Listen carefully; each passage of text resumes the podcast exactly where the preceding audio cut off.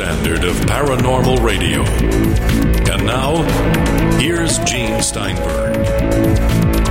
So it looks like one of our listeners is not happy that we're having another UFO show today.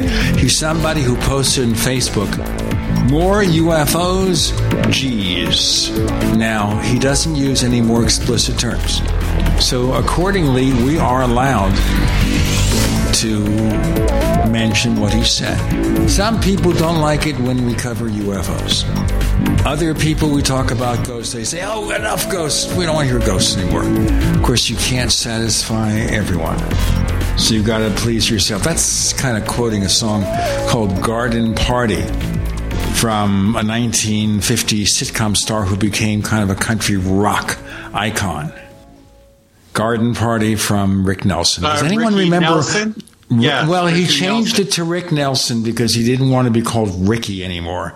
Ah, because he kind of felt that's he's a teenager, he's a grown man in his 30s and 40s. Do you remember Preston Dennett, Rick Nelson? Yeah, sure. Yeah. Ricky Schroeder, too. He doesn't want to be called Ricky either. well, well, Rick Nelson, one of the things about it is, of course, his father, Ozzie Nelson, set him up on the show to sing a song, but he was a real singer. He was a real artist. He was a real songwriter. And a lot of his songs were not teenage songs, they were country songs like Lonesome Town, absolute country. So he was pretty good. He was a pretty good singer.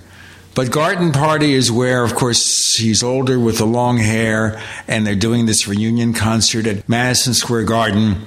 And I guess he wasn't received so well, so we got a hit record out of it. Why are we doing this? We've got Preston Dennett, who's been in and around the UFO field for a few decades, and a lot of interesting UFO related news is forthcoming right now, especially from the New York Times, or some people call it the failing New York Times, except that it is not failing. So it is the successful New York Times where we have these stories from Ralph Blumenthal and Leslie Kane about possibly getting a UFO update from the government every six months. Preston, have you been following any of this?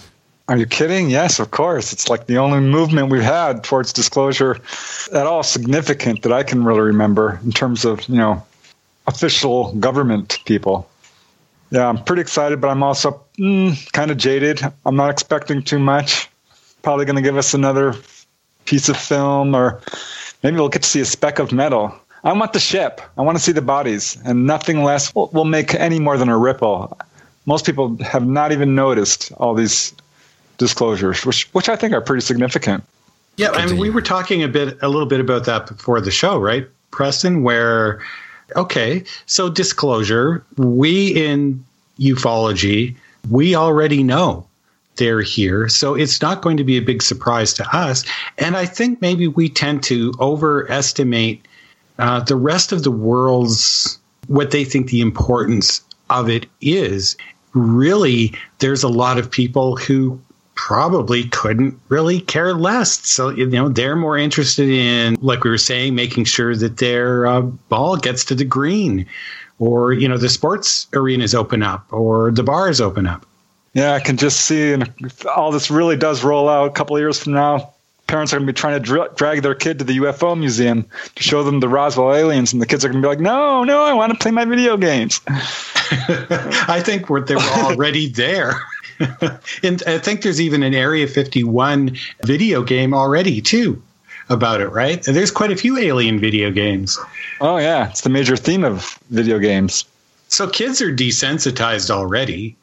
I brought this up with the people I know, and uh, no one has even really heard of it. I'm like, you did not hear that the Pentagon said that there's there will be further disclosures about otherworldly vehicles. Direct quote, and they're like, no. Well, you also understand that the original statement was attributed to former Senator Harry Reid, and they changed the story to make it less definitive, as you might recall. So that raises Yeah. that big question. Maybe he said too much, or maybe he was misquoted, or maybe there was wishful thinking. I don't know. The key here is that we're talking about a six month time frame. Now, in six months from now, conceivably, we have a different president. I don't want to get into the politics because it's going to get really wacky. I'm just going to say, as a matter of practicality here, if the trends are as they are now, there will be a new president. And if there is the existing one, it's not as if he hasn't said some vaguely positive things about UFOs. So, one way or the other, there may be information. Then again, just because something is in a bill doesn't mean that the Pentagon is honor bound to give that report. It's not as if Congress can do anything about it.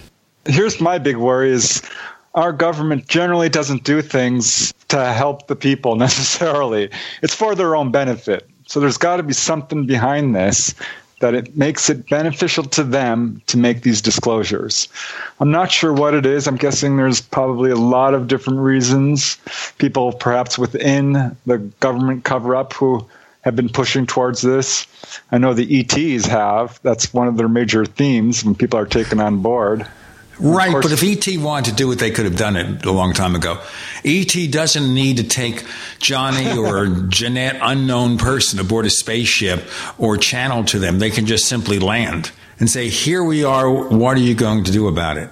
Hey, they keep doing it. They go over the Phoenix. You know, these big waves of sightings are clearly displays. They're publicity stunts. You just said something publicity stunts. I think some things there is it's play acting for our benefit. If they really wanted to do a landing, a real 100% mass landing, they could do that.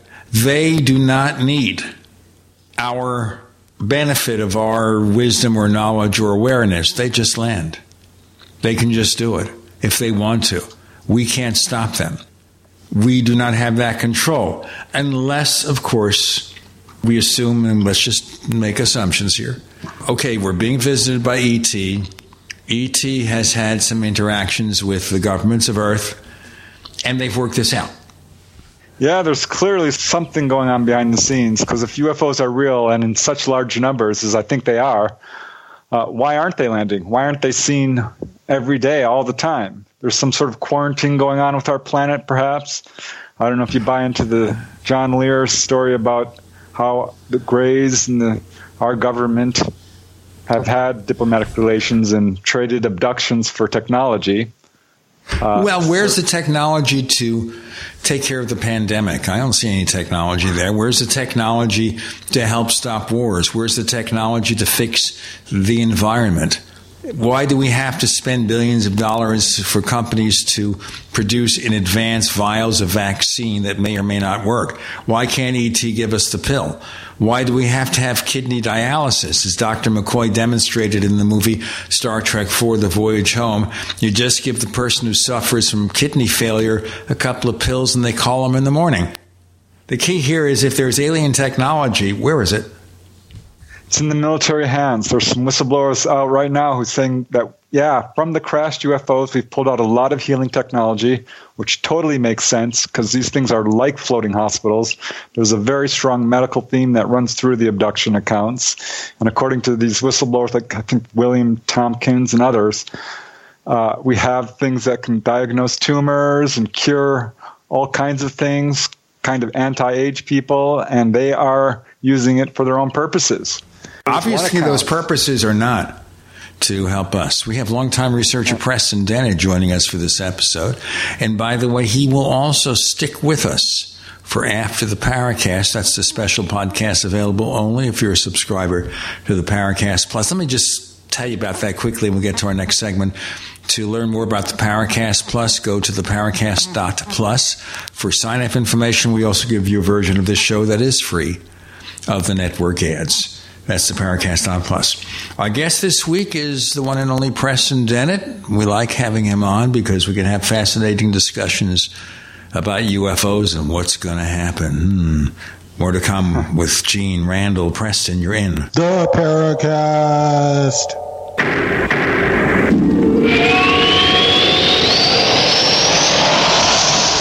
Do you need a website? Well, you can get a great deal on hosting services with Namecheap's legendary coupon code. They're offering substantial hosting discounts on shared hosting, business hosting, VPS hosting, reseller hosting, and even dedicated servers. Namecheap is preferred by millions. It's backed by a money back guarantee. Use the coupon code LEGENDARY to cash in on the special deal at namecheap.com, namecheap.com. First came Attack of the Rockoids, and it was a critically acclaimed success. And now there's The Coming of the Protectors. A former military intelligence man is contacted by a space woman in a dream. A dream that turns out to be a nightmare because evil forces on our distant planet are planning to conquer the Earth. This is gripping science fiction of the classic kind. Attack of the Rockoids and The Coming of the Protectors. Find out more at rockoids.com. That's rockoids, R O C K O I D S.com. Attention listeners interested in food supplies. If you've ever wanted to create an endless, crash proof stockpile of survival food and do it with very little money, pay close attention. This could be a game changer. Because the cost effective do it yourself secrets survival food companies won't tell you about are available. Learn all about them at foodshortageusa.com. Check this out. The economic disruption that's occurred in the last six months is going to have consequences big ones, especially when it comes to food. The availability of food, as well as the inevitable rising prices, which always get passed on to the consumer. The fact is, hyperinflation has huge implications for food and food prices. Smart listeners, you should begin bracing for impact. The good news?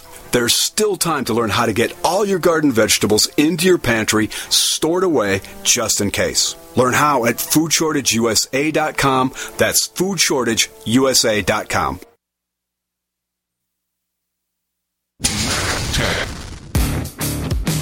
Have you ever thought about turning your Glock, XD Family, or 1911 handgun into a semi automatic carbine? It only takes about 30 seconds. The MechTech Carbine Upper is classified as an accessory and can be delivered right to your doorstep with no FFL or background check required. It's the world's most versatile pistol accessory. Build your custom upper today. Simply go to handgunconversion.com. That's handgunconversion.com. Extend your life with Extendovite.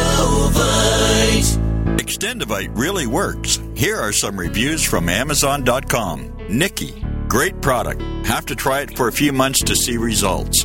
After taking Extendovite for about six months, I have noticed improvement on the numbness of my hands and wrists from carpal tunnel. I will continue to buy the product. Ken Peaks, 5 out of 5 stars. Works as advertised. This formula is very powerful. Be careful to follow directions. I am feeling much better. My heart rate and blood pressure has stabilized and my lower edema has reduced. Lower leg pain due to blood clots has disappeared. Thank you. To order, call 1 877 928 8822. That's 1 877 928 8822 or visit our website at heartdrop.com. Extend your life with Extendovite. Frustrated trying to get business capital? Want to take the slow process and rejection out of the equation? GCNLoans.com removes the slow, irritating approval process. Instead, get quick, simple funding. Powered by David Allen Capital, 80% of our pre qualified clients are approved in days. Pre qualify at GCNLoans.com and get your money this week. It's that easy. GCNLoans.com. That's GCNLoans.com. We'd like to hear from you. If you have a comment or question about the Paracast, send it to news at theparacast.com. That's news at theparacast.com. And don't forget to visit our famous Paracast community forums at forum.theparacast.com. We're back with Gene and Randall. Preston Dennett is our guest. We were kind of discussing the possibility of disclosure.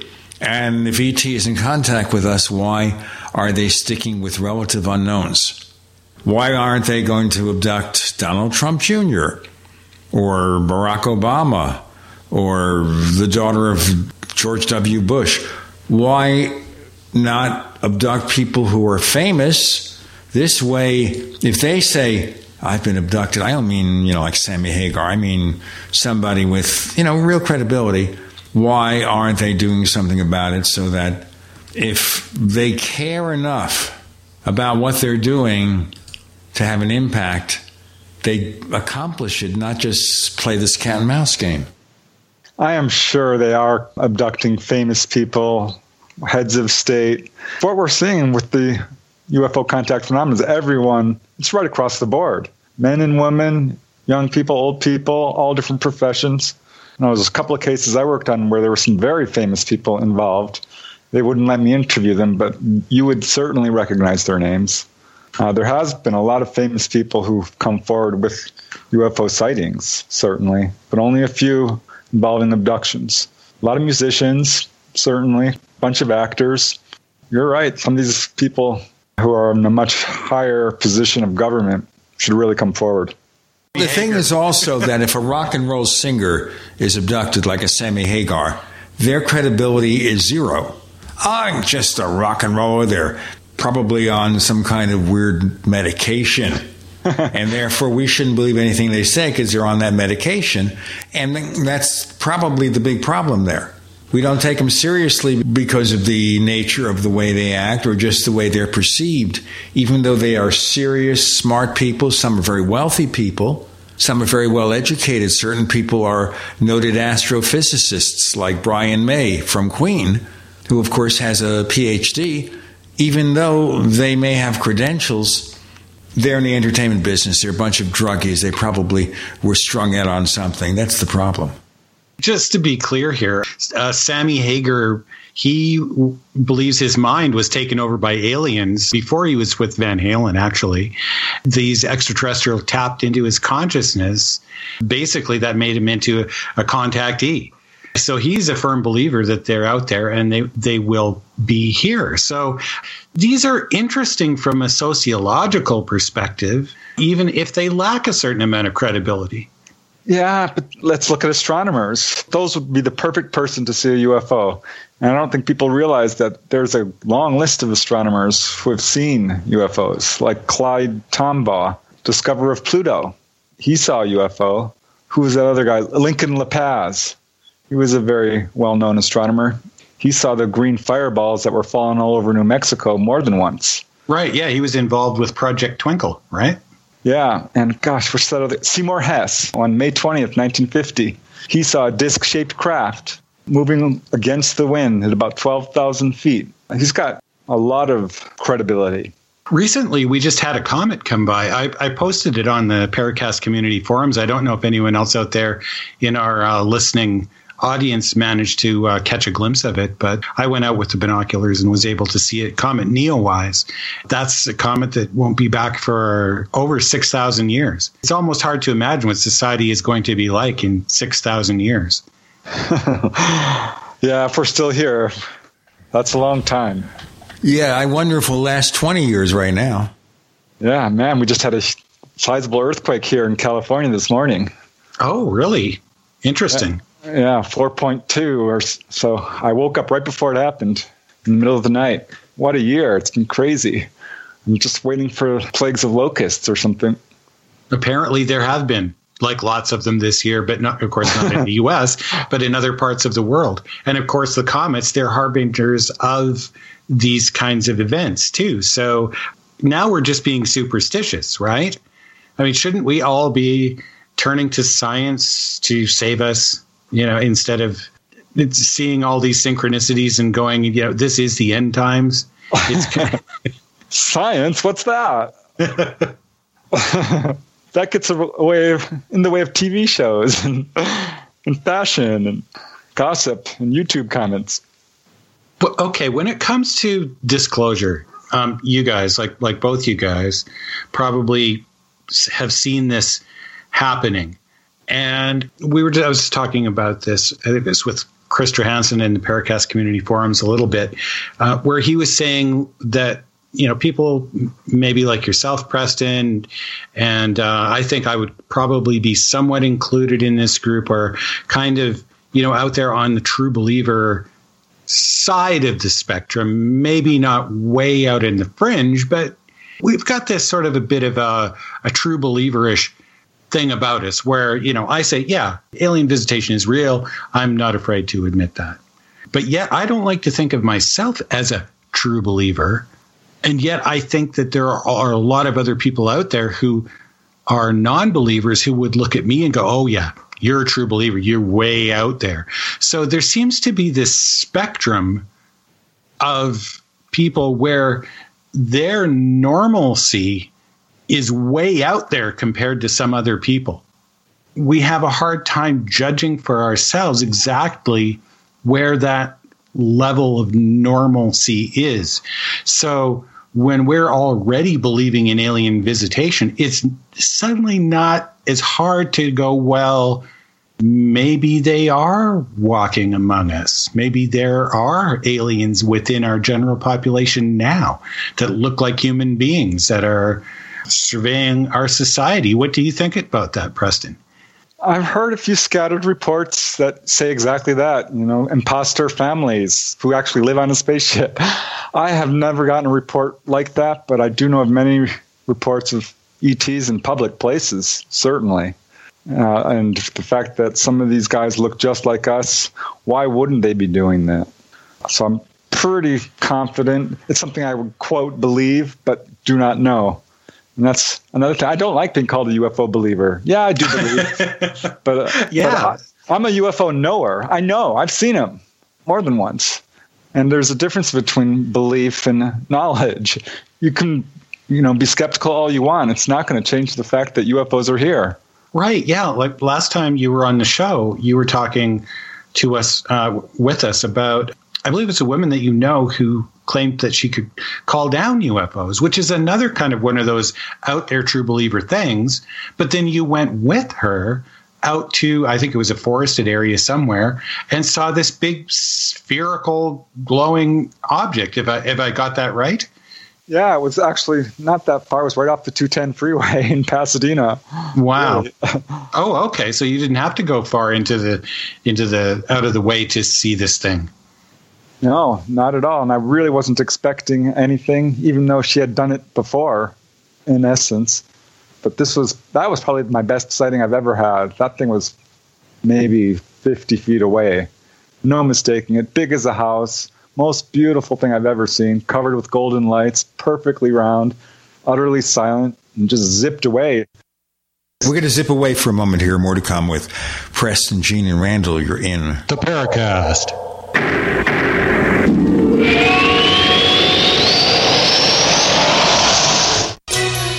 Thank you for listening to GCN. Visit GCNlive.com today.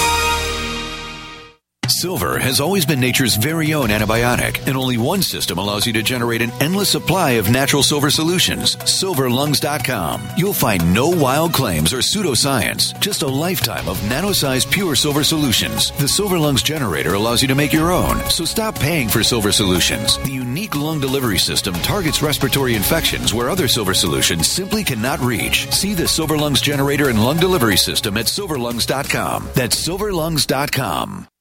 Frustrated trying to get business capital? Want to take the slow process and rejection out of the equation? GCNLoans.com removes the slow, irritating approval process. Instead, get quick, simple funding. Powered by David Allen Capital, 80% of our pre qualified clients are approved in days. Pre qualify at GCNLoans.com and get your money this week. It's that easy. GCNLoans.com.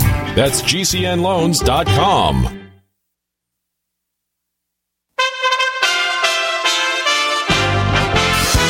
USA Radio News with Wendy King. The National Hurricane Center says Hurricane Isaias has weakened slightly after blowing through the Bahamas. It should gain strength as it heads over warm water. Florida Governor Ron DeSantis has closed beaches, parks, and virus testing sites. Pay close attention to the Weather Channel, to official updates at the state and local level. This is uh, something that's an evolving situation, and we know we are going to get some impacts. What shape those impacts take remains to be seen. Meteorologist Chad Meyer says the storm could strengthen again as it heads toward Florida. You know, so far it has been the underachiever of the lifetime, where Hanna was so big and so bad so quickly. This thing has run into dry air and it has really fallen apart. That's the good news. The storm is now a tropical storm, but will strengthen again once it reaches warmer waters. This is USA Radio News. Three people have been charged with carrying out the Twitter attack in mid July. USA's John Hunt has the story. State authorities in Florida say 17 year old Graham Ivan Clark was the mastermind of the attack. He now faces 30 state felony charges, and federal charges may also be filed. Federal authorities also announced that Mason Sheppard of Bognor Regis in the United Kingdom was charged with conspiracy to commit wire fraud, conspiracy to commit money laundering, and the international access of a protected computer. Nima Fazeli of Orlando was also charged by federal authorities with aiding and abetting the international access of a protected computer. The arrest came after an intensive investigation by the FBI, IRS, Secret Service, and the Florida Department of Law Enforcement. The accounts targeted in the attack included those belonging to Barack Obama, Joe Biden, Kanye West, Microsoft founder Bill Gates, and entrepreneur Elon Musk. You're listening to USA Radio News. There's so much hand sanitizer on the market, but beware. Not all hand sanitizers are created equal. That's why you want to use 2020 Safe hand sanitizer. You can trust the hand sanitizer on 2020safe.net to be made with the highest quality ingredients. American made with American ingredients employing Americans. Log on now to 2020safe.net and order your 1 liter today. Normally $29.99 but reduced to $19.99. So hurry while supplies last and receive a bonus. That's right.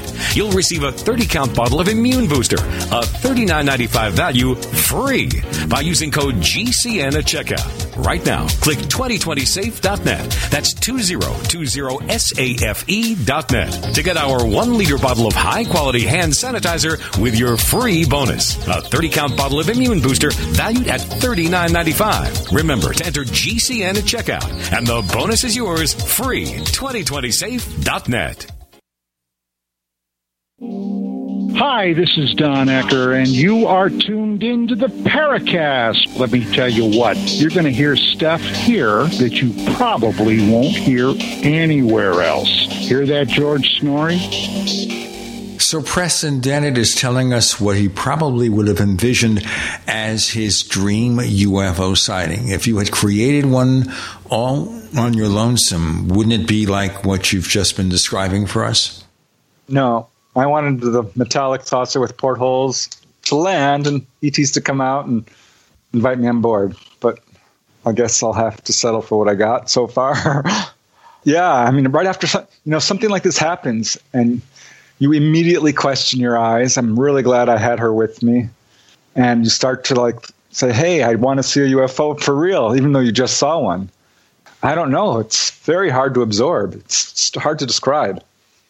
I think we had a couple of comments afterwards, but like it, just seems so hard to believe that. I mean, knowing that that's what you were doing and going out there to experience this and then experiencing it, that you never got video or even a photograph. Yeah, I have God. no excuse. I mean, this it happens and you freeze, and you don't want to take your eyes off of it and it also entrances you to a certain degree. And I've heard witnesses say this, like during the Topanga Canyon UFO wave, there was a bunch of UFOs seen on one night. I've interviewed all kinds of people who saw stuff on this night, and one was a group of three people driving down through the canyon and pulled over because there was this big mothership overhead with little ones coming out of it and circling around, and it went on for 20 minutes. And I'm like, Are you kidding? He's like, No, but the thing was, he felt this sort of calming influence. He did not feel any excitement.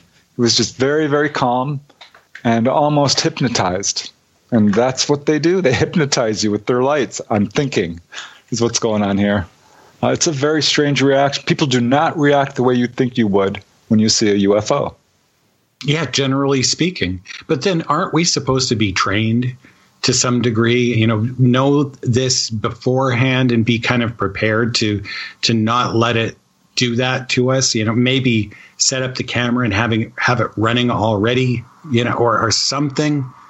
Yeah yeah. I think if i were to do it again that would be exactly what i would do. Because uh, uh, my side that particular one was i'm going to say five seconds. It could have been 10 uh, but i don't think it was much longer than that because that's what happens is you get the people that go well science you know if we want to look at this scientifically we really need to do better than to just you know go out and have an adventure that we can talk to people about and tell you know the story around the campfire kind of thing. We need more scientific like uh, investigation. Now, this brings up actually this is a really good time maybe Gene to bring up this issue. You were, and I don't know if you still are, a mutual UFO network field investigator. Are you still with MUFON? Uh, I am still a member, yeah, and uh, did take the test and got like 98 on it. Had one stupid mistake. It was a very difficult test. I still support MUFON despite all their troubles. All UFO organizations, civilian organizations, go, go through tremendous troubles, and several have been infiltrated. That's what happened to Jim and Coral Lorenzen's APRO. They caught the CIA spying on them and on their field investigators. And NICAP fell apart for similar reasons. NICAP also fell apart because Major Keyhoe screwed up handling of the organization's finances, and they threw him out. And this came around the same time as the Condon report resulted in the end of Project Blue Book. So Keyhoe was like the front, the face of NICAP. With him gone, I could see what would have happened to them. With MUFON, I'm surprised they have what 3,000, 4,000 members, up to 7,000 at one point. That's hardly nothing compared to the population of the United States and the world, it's less than a drop. I don't understand why this subject isn't more popular. I do to a certain extent. It's our tax dollars that are being spent by our government, who per- knows perfectly well this is real, to make the subject look ridiculous. Still a cover up, and we're still suffering from it. Yeah, but not to denigrate what you're doing for MUFON. There's a lot of dedicated people working with MUFON. They're trying to do good work. They do get 96 on their MUFON tests, better or worse, but they pass the tests and they try to do what they're trying to do. But the leadership has made a mess. Jan Harzan was the executive director in 2017 when they were looking for secret space programs. And they had some pretty wacky people, and it didn't do well. They had the Hangar One TV show which was supposed to highlight the key cases that MUFON was investigating. And it was a reality docudrama. They made up stories, not like the Project Blue Book show, which is a fictionalized version of the life of Dr. Hynek with an X Files slant. It was meant to be a documentary or reality show, and it wasn't. And then, of course, let's just forget about Jan Harzan's other problems because you know he's innocent until he's proven guilty. They did the right thing to throw him out. But then we have David McDonald who stages those mile high flights.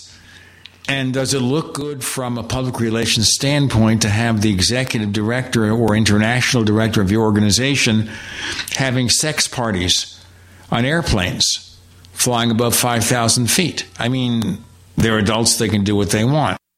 Does it make sense that several of the people, at least two of the people from MUFON, are posting racist comments on Facebook.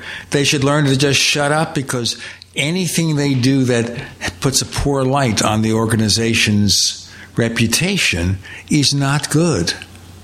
Yeah, this is the UFO field for you. I was so naive getting involved in this. I thought, wow, this is interesting. Aliens are invading Earth. Why isn't people talking about, about this? I had no idea that there was that level of a cover up that had been investigated for decades, that there were paid hoaxers, and that it's just filled with disinformation. Not to mention the whole fringe element that is attracted to all of this.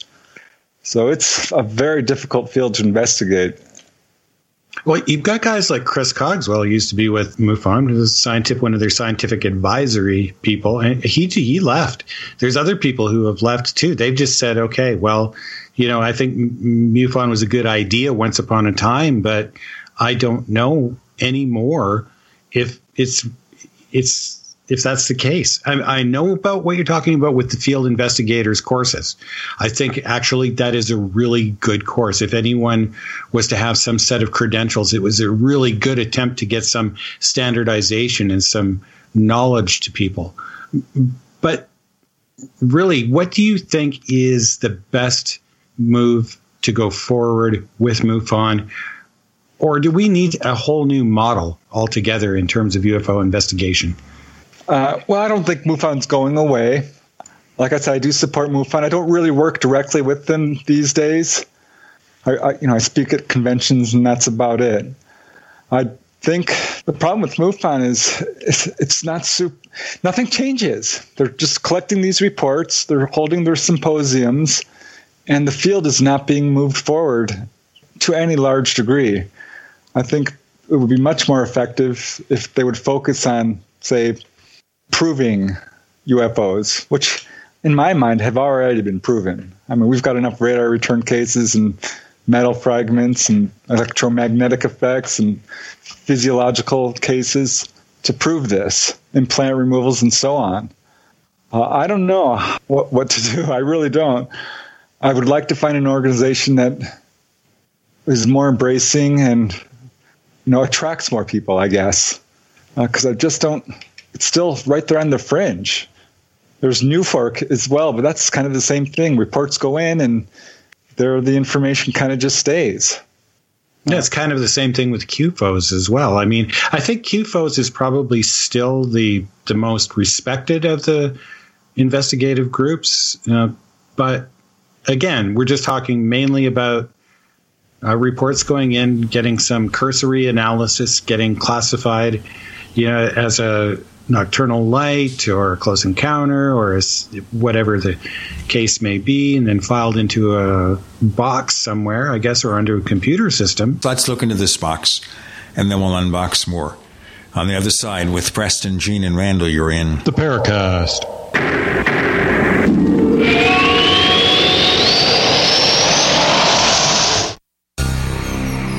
Thank you for listening to GCN. Visit GCNlive.com today. We also have swag. You know, we have all these exclusive Paracast things that you can buy. We've got like, I guess, 60 or so different items and entails t shirts, sleeves for notebook computers, iPad cases, mouse pads, the Paracast Jumbo tote bag, all sorts of t shirts and jackets and stuff like that for men and women. We have a Paracast aluminum water bottle. All this stuff, you go to store.theparacast.com, store.theparacast.com. What makes it special is that the items are the best quality, you know, great t shirts, fabrics, and they have our official logo on them. That's what makes them special in multiple sizes and colors. We even have stuff for children, stuff for women, stuff for men. We have all sorts of sizes, like small up to X large. A lot of good stuff. That's the swag from the Paracast. You go to store.theparacast.com, stop by, and take a shopping tour. Hi, I'm Dan Pilla. I started fighting the IRS over 40 years ago when they tried to seize my mother's house. I sued the IRS and won. I beat the IRS then, and I've been beating them ever since. I wrote the book on tax debt settlement, and I've helped thousands of people deal with tax problems they thought might never be solved. I can help you too. If you owe taxes you can't pay, don't wait another day. There's no such thing as a hopeless tax case. Call 800 34 no tax or go to my website, danpilla.com. That's danpilla.com, danpilla.com. We all have heard about the benefits of fish oils, but what about the presence of heavy metals, PCBs, dioxins, furans, and other contaminants found in fatty tissues of fish. GCNteam.com recognizes this risk and offers IFOS certified tested omega 3 fatty acids. EPA, DHA, insist on IFOS omega 3 fatty acid certification. Get the best at GCNteam.com or call 877 878 4203.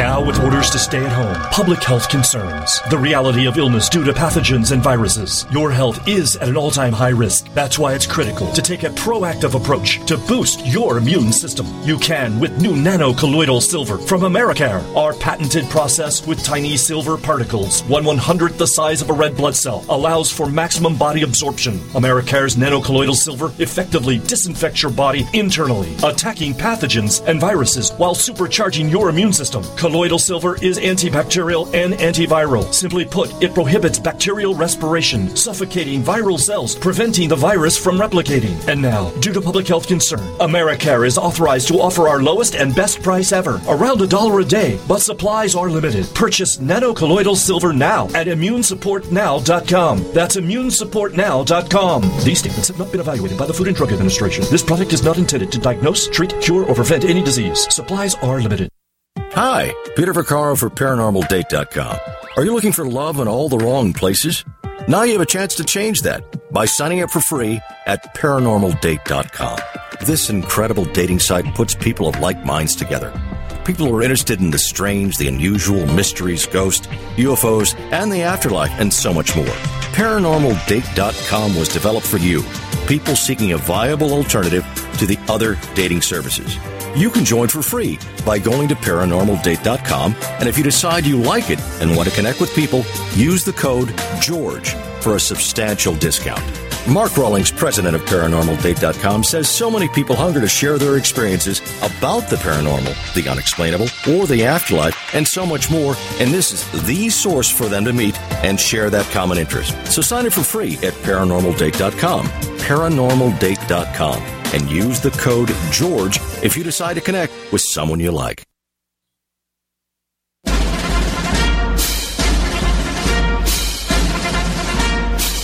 Hi, it's Grant Cameron from PresidentialUFO.com. You're listening to the Paracast, the gold standard of paranormal radio. Okay, we have Preston Dennett with us, and Randall is unboxing something. Would you take that box and open it? Do it silently. I don't like the sound of crinkling paper and such. Okay, I'll be as, as quick as.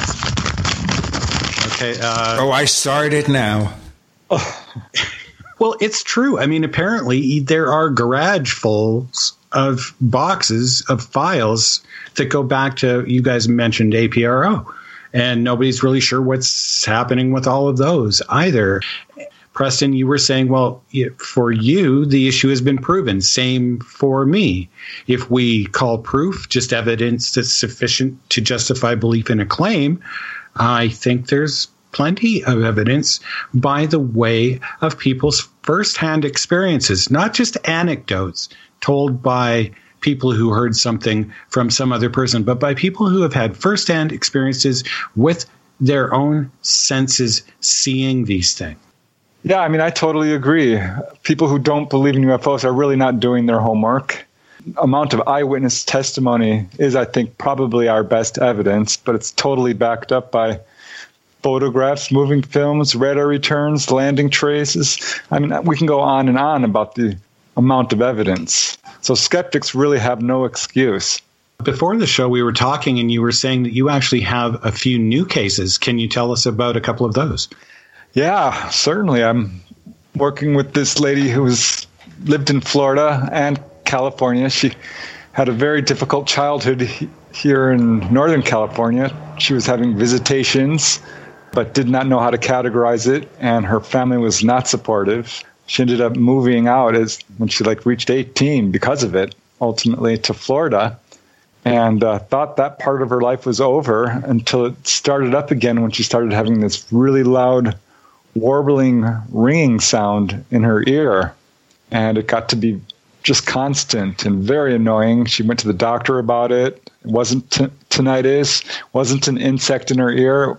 It went on for you know a good year then she had this ufo hovering over her house. Grays started coming into her room. Her husband saw them. Uh, she had a weird pregnancy that ended up being aborted and was pulled on board a ufo at some point and shown the hybrid baby, the whole thing.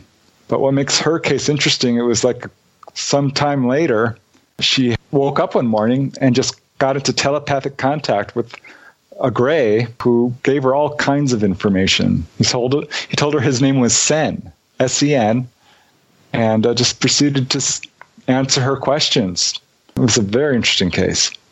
That sounds a lot like sort of what Raymond Fowler wrote about in the Andreasson affair. So, did this happen in California, or where did th- that happen?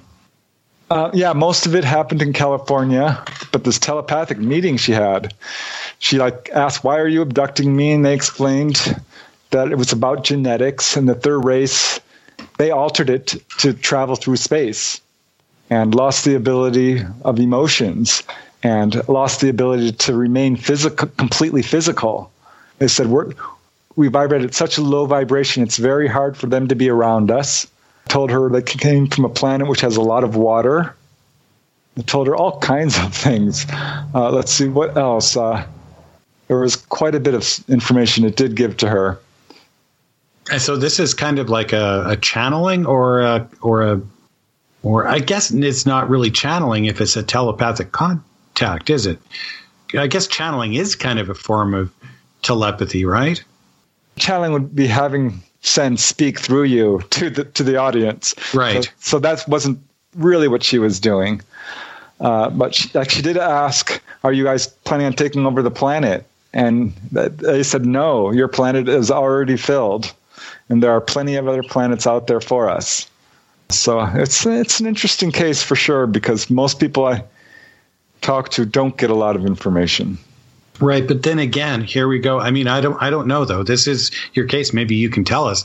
Once again, I'm speculating here, but you know, I'm uh, willing to bet dollars to donuts that there is absolutely nothing that the aliens relayed to her that either we don't already know or can't figure out for ourselves because it's just obvious. You know, we need we always get these sort of trite messages like we need to take better care of the planet and you know there's lots of other life out there but we never get the secret to anti-gravity you know? How, how they're able to create ships that can do interstellar travel.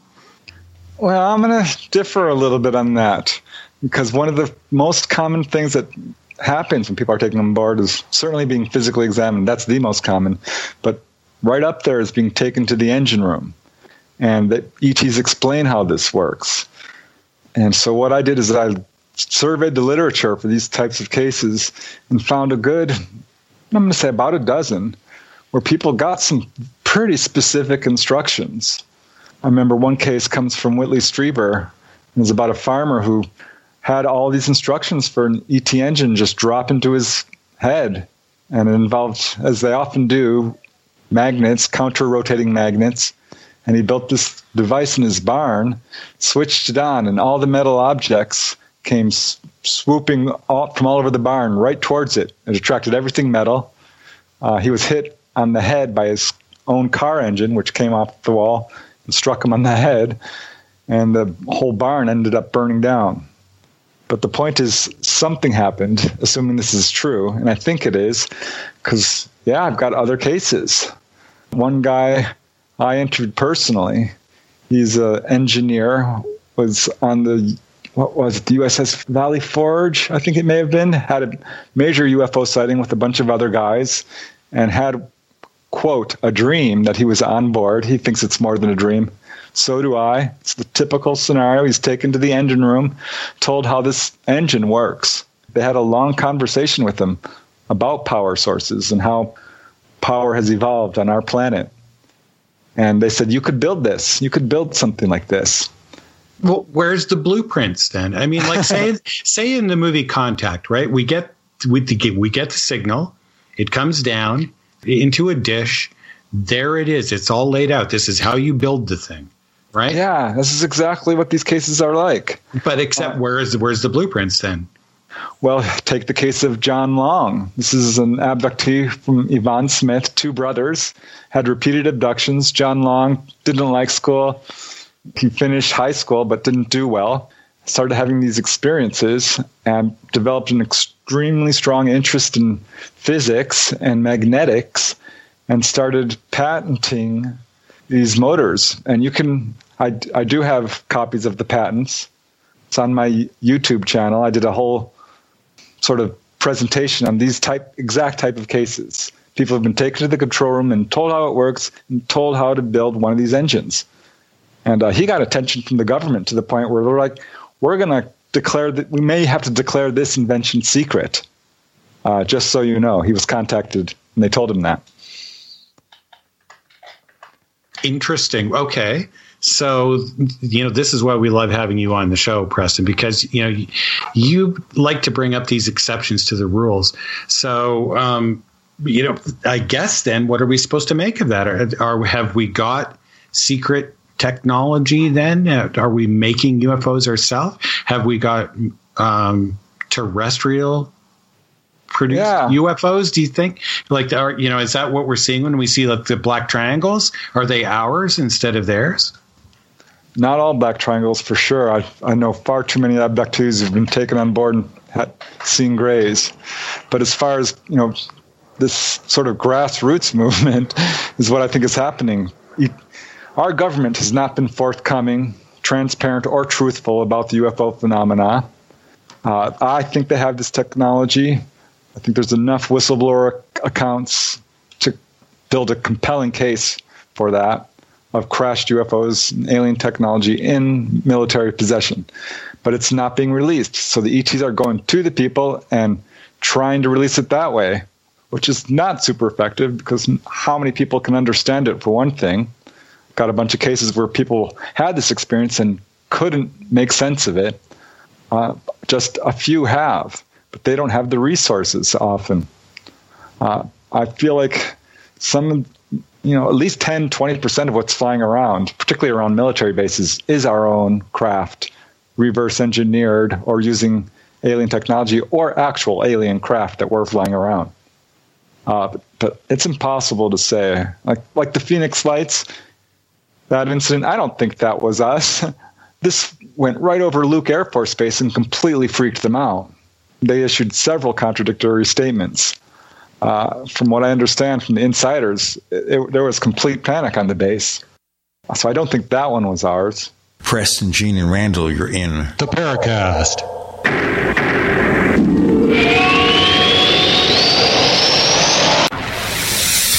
You are listening to GCN.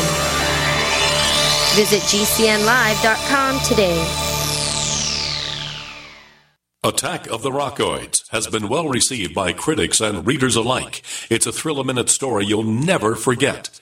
A former U.S. military intelligence officer is haunted by intense dreams about a beautiful woman pleading for his help after a terrible battle in outer space. But the dreams turn out to be true and thrust him into a telepathic love affair with a woman whose faraway planet is intent on destroying the Earth. And now the gripping tale continues in The Coming of the Protectors.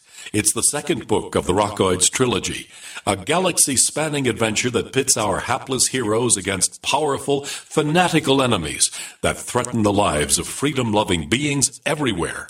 Attack of the Rockoids and The Coming of the Protectors. Classic science fiction at its best, available now. For more details, visit rockoids.com. That's R O C K O I D S dot com. I'm here with Scott Useum, founder of OMG Tax. Tell us how your company helps our listeners out there who have a problem with the IRS. My team of lawyers, enrolled agents, and licensed tax experts remove wage garnishments sometimes in the same day. We even have reduced the total debt some of our clients were required to pay through what is known as an offer in compromise. Can you give us an example of somebody you help? Oh, can I ever? We have taken a $500,000 liability with the IRS guess what? The client didn't pay a dime through the representation known as non-collectible status with the government. If you owe the IRS more than $10,000 and you want to see if it's possible to pay a lot less, call OMG Tax right now for a free tax saving consultation. Call 800 486 8112. 800 486 8112. 800 486 8112. That's 800 486 8112.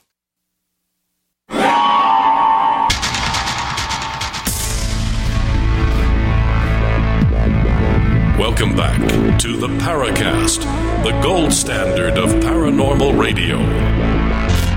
And now, here's Gene Steinberg. We're back with Preston, Gene, and Randall, and now we're kind of focusing on the Phoenix Lights. Just before the break there, uh, Preston, you were telling us about how you had to actually talk to people who were at the military base who saw the craft fly over. Now, I hadn't heard those stories. I'd seen the flares, which we know were flares coming down behind the mountain range. That's pretty obvious. Maybe those were a diversion tactic or something. And I know that there are other people who were in Phoenix right in the city where they saw this giant boomerang shaped mothership come over. But I'd never heard this about this craft actually going over the base. Can you tell us some more about that? Yeah, certainly. I didn't talk to the people myself. What I did was study this incident intently because I wrote a book called UFOs over Arizona, and this is the main event for, I think, the U.S. This is one of the biggest sightings ever. Uh, there's documentaries on this. I've talked to witnesses myself. I looked up all the cases that were reported to NUFORC because calls started flooding in there. And yeah, this thing came right over Luke Air Force Base. There were people who live right next to it and saw them scrambling jets. At the same time, people are calling the Air Force Base to report this. And at one point, Luke said, No, we didn't receive any calls, which turned out to be demonstrably untrue uh, because the police were also receiving calls and referring them to Luke. They kind of bungled it from the very first second. Was this also that the large boomerang shaped craft? Yes. Estimates range from a half a mile to a mile wide, even larger. It's very hard to estimate something like this, but most people feel it was maybe two to 4,000 feet high, actually moving pretty slowly. People watched this thing and it covered the complete sky above them. I mean, you couldn't hold a newspaper; you'd still see see it. It was in a few cases transparent, which I found interesting. But some people saw a solid craft, and it went over the city twice, two apparent U-turns. What I find most interesting is the flare aspect, because what happened was there were a few people who filmed this. Davis Monthan Air Force Base, south to the south, I think, in an attempt to divert attention away from this incident or to you know muddy the waters, released a bunch of flares, and a lot of people filmed that. That footage was all over the morning news and just snowballed this event into a huge publicity nightmare for the city, city officials certainly. What a case! I mean, Fife Symington denied it when he was actually a witness. You know, there was FO you know FOIA information requests on this, which got nowhere. Frances Barwood, a city official, was the only one who did any investigation. Th- this was a, a real event which traumatized a lot of people. I think it was an obvious display on the part of the ETs. Kurt Russell, by the way, was a witness. We were talking about famous people who've seen UFOs. Uh, he saw it. I'm not sure what the meaning is behind the Phoenix Lights. There's been a lot of incidents before and since that haven't gotten that amount of publicity, but were very similar. How about uh, some more cases uh, that you've been looking into more recently? But I'm working with this lady from the Midwest who has a young teenager, and she contacted me because this weird object showed up on his dental x ray. I looked at it, and it shows what looks like a marble uh, underneath his back molar tooth and the dentists were completely freaked out about it. They had no explanation for it. They asked her if her son had perhaps shot himself in the mouth with a BB gun, which both he and she denied. He's a teenager. So I took this x ray, I showed it to a medical doctor, an emergency physician. Both diagnosed it as a foreign body and asked the same question Did he shoot himself with a BB? I'm like, well, no. Besides, the tooth is fine, there's no entry wound, and it's twice the size of even a large BB. I asked them immediately, you know, do they have any history of UFOs? And they denied it at first. And finally, the son said, well, yeah, me and my friend were driving along, and this object with colored lights came right over our car and scared us, and we quickly drove away. This is still there. It's been a couple of years now. And uh, while I'm going through interviewing them, they did have a firsthand visitation by Grays, sort of during the middle of the investigation. She calls me up and like, "You'll never believe what happened." Grays came into the bedroom and uh, hovered over her son. She got a message that everything's fine. You don't have to worry. So that's kind of where it's at right now. Well, at least that there's something there. I guess we we would have to try to get a closer look at it to determine what it is. But past efforts to get that have been really inconclusive because they tend to almost self destruct once they've been removed from people. Yeah. And speaking towards that, they sometimes disappear and reappear, which happened in his case. They went to the dentist and took an x ray, and there it was. 40 seconds later, a second one was taken. There was no evidence of it. Just under a minute later, they took a third, and it was back again. Okay, that almost sounds like some kind of glitch in the x-ray machine. You would think but it's not showing up in anyone else's. You know some of the people were so upset they had to leave the office some of the medical professionals. Uh, i'm not kidding. They uh-huh. this is a big deal well, we've heard stories about how they can move around. People claim to have had these bumps, that that's where it is, and then they go to try and find them. Or in some cases, I mean, we've heard the, the claims by Leir, who said, you know, you try to go after it and it tries to get away. It actually seems to move around or resist being grasped by any of the instruments. Yeah, exactly. We have seen. I, I did talk to one of Leir's clients who was involved in the Coronado Island UFO incident, which I wrote a book about with one of the witnesses. And she had an implant put in during that abduction and had it removed by Dr. Leir. And it showed that same anomalies, I guess you would call them, that the other implants showed. All looked the same, like this little cantaloupe seed. Have no foreign body reaction, no calcium deposits around it, are apparently made of meteoritic iron. I have a number of cases where people have sneezed one of these things out or coughed them out. They describe it the same. It looks like this little spool, a metallic spool. One lady, she pulled one out of her ear and she said it disintegrated in the palm of her hand. She just watched it disappear. That is so sci fi like, isn't it? Really? I mean, tell us a little bit more about this Coronado Island incident. I was doing a presentation and this gentleman approached me. He had that same, I could tell he was an abductee. They and he's like, Yeah, I've had all these experiences. I've been abducted by Greys. And I'm like, Well, you should write your own book. You know, you could do it. And because his case sounded pretty standard. And he's like, No, no, you don't understand. There were six of us in adjoining hotel rooms in the Village, Village Inn on Coronado Island. This is March 1994. Where is Coronado Island? It's immediately south of San Diego, right along the Mexican border. You can see Mexico. It's this kind of tourist town, but really quasi military. It's where the Navy SEALs do a lot of their, yeah, it's like half Navy. Would this be uh, sort of in the same vicinity then as the whole Tic Tac incident? Yes. Yeah. Interesting. Like, okay, so please continue. Actually, on that weekend, there was a UFO conference.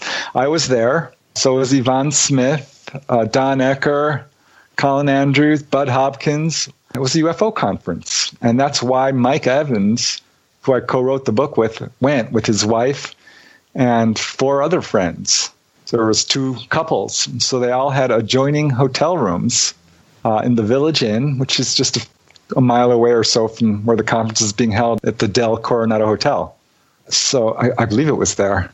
At any rate, in the middle of the night, Mike wakes up because there's a light shining in his room, and he thought he got up and somehow hit his lip on the sink because when he woke up the next morning, there was a big spot of blood on his pillow. His lip was fine. So it was very confusing to him. He had feeling pretty fluish, you know, kind of unwell. Felt he had a restless night, but didn't really remember much. Went to breakfast, and the two other couples were there. One of them announced that they were no longer interested in going to the conference. They don't want to go, and wouldn't say why. Couple in the, the se- second room are actually friends, two ladies uh, not a couple. One of them had had a fully conscious encounter. She remembered the Greys coming in and taking the other lady. Let's do our break here. More to come with Gene and Randall and Preston. You're in the Paracast.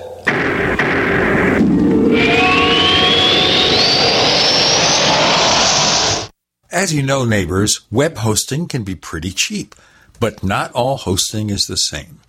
DreamHost wins Best of Awards year after year. You get unlimited disk space, unlimited bandwidth, and even the low cost plans put your sites on high performance SSDs. Want to know more about what DreamHost has to offer? Go to technightowl.com slash host. Once again, that's technightowl.com slash host. First came Attack of the Rockoids, and it was a critically acclaimed success. And now there's The Coming of the Protectors. A former military intelligence man is contacted by a space woman in a dream, a dream that turns out to be a nightmare because evil forces on her distant planet are planning to conquer the Earth. This is gripping science fiction of the classic kind. Attack of the Rockoids and The Coming of the Protectors. Find out more at rockoids.com. That's rockoids, R O C K O I D S dot com.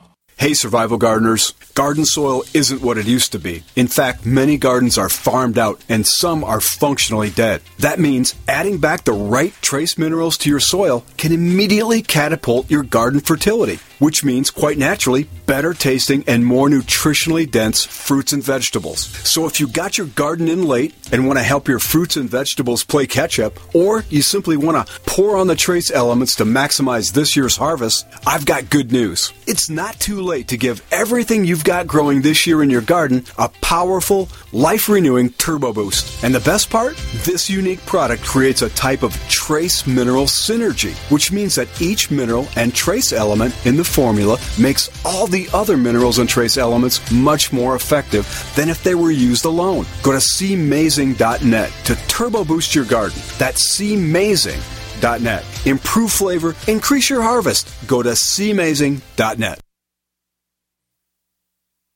We've all seen and perhaps use the alcohol based hand sanitizers. Have you noticed how it dries your skin and as soon as the alcohol evaporates, it's no longer effective? GCNteam.com has alcohol free antibacterial soap and foam meeting or exceeding all requirements set forth by the United States Food and Drug Administration. Come to GCNteam.com, keyword antibacterial, or call 877 878 4203.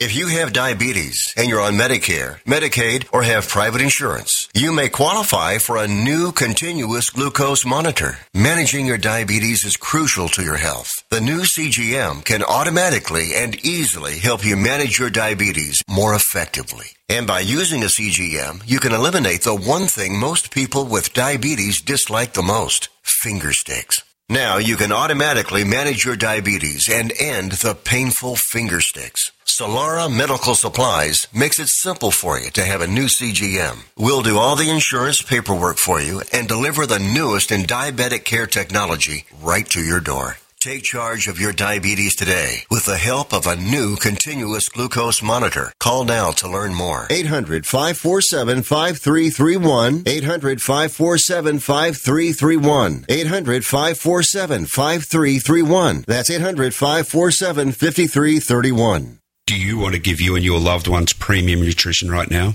Hi, I'm Jamel Bookaboo from TeamGaday.com and the GCN Longevity Health Team. Get your premium nutrition formulated by world renowned naturopathic doctor, Dr. Joel Wallach at wholesale, or also become a distributor and earn income while supporting this broadcast. Go to teamg'day.com via the shopping cart or contact form, and I'll get back to you with support personally. That's teamg'day.com with longevity. Teamg'day.com. We'd like to hear from you. If you have a comment or question about the Paracast, send it to news at theparacast.com. That's news at theparacast.com. And don't forget to visit our famous Paracast community forums at forum.theparacast.com. Close encounters, abductions. Preston Dennett, go ahead, please.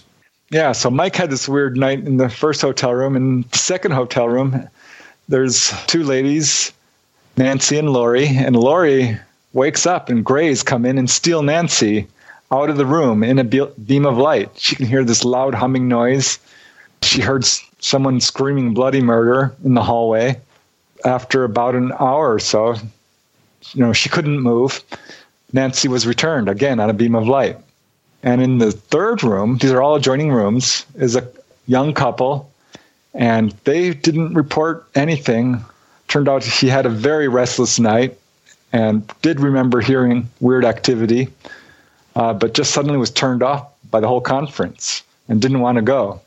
A couple of them did go to the conference. They noticed secret, what appeared to be secret agents following them, government people.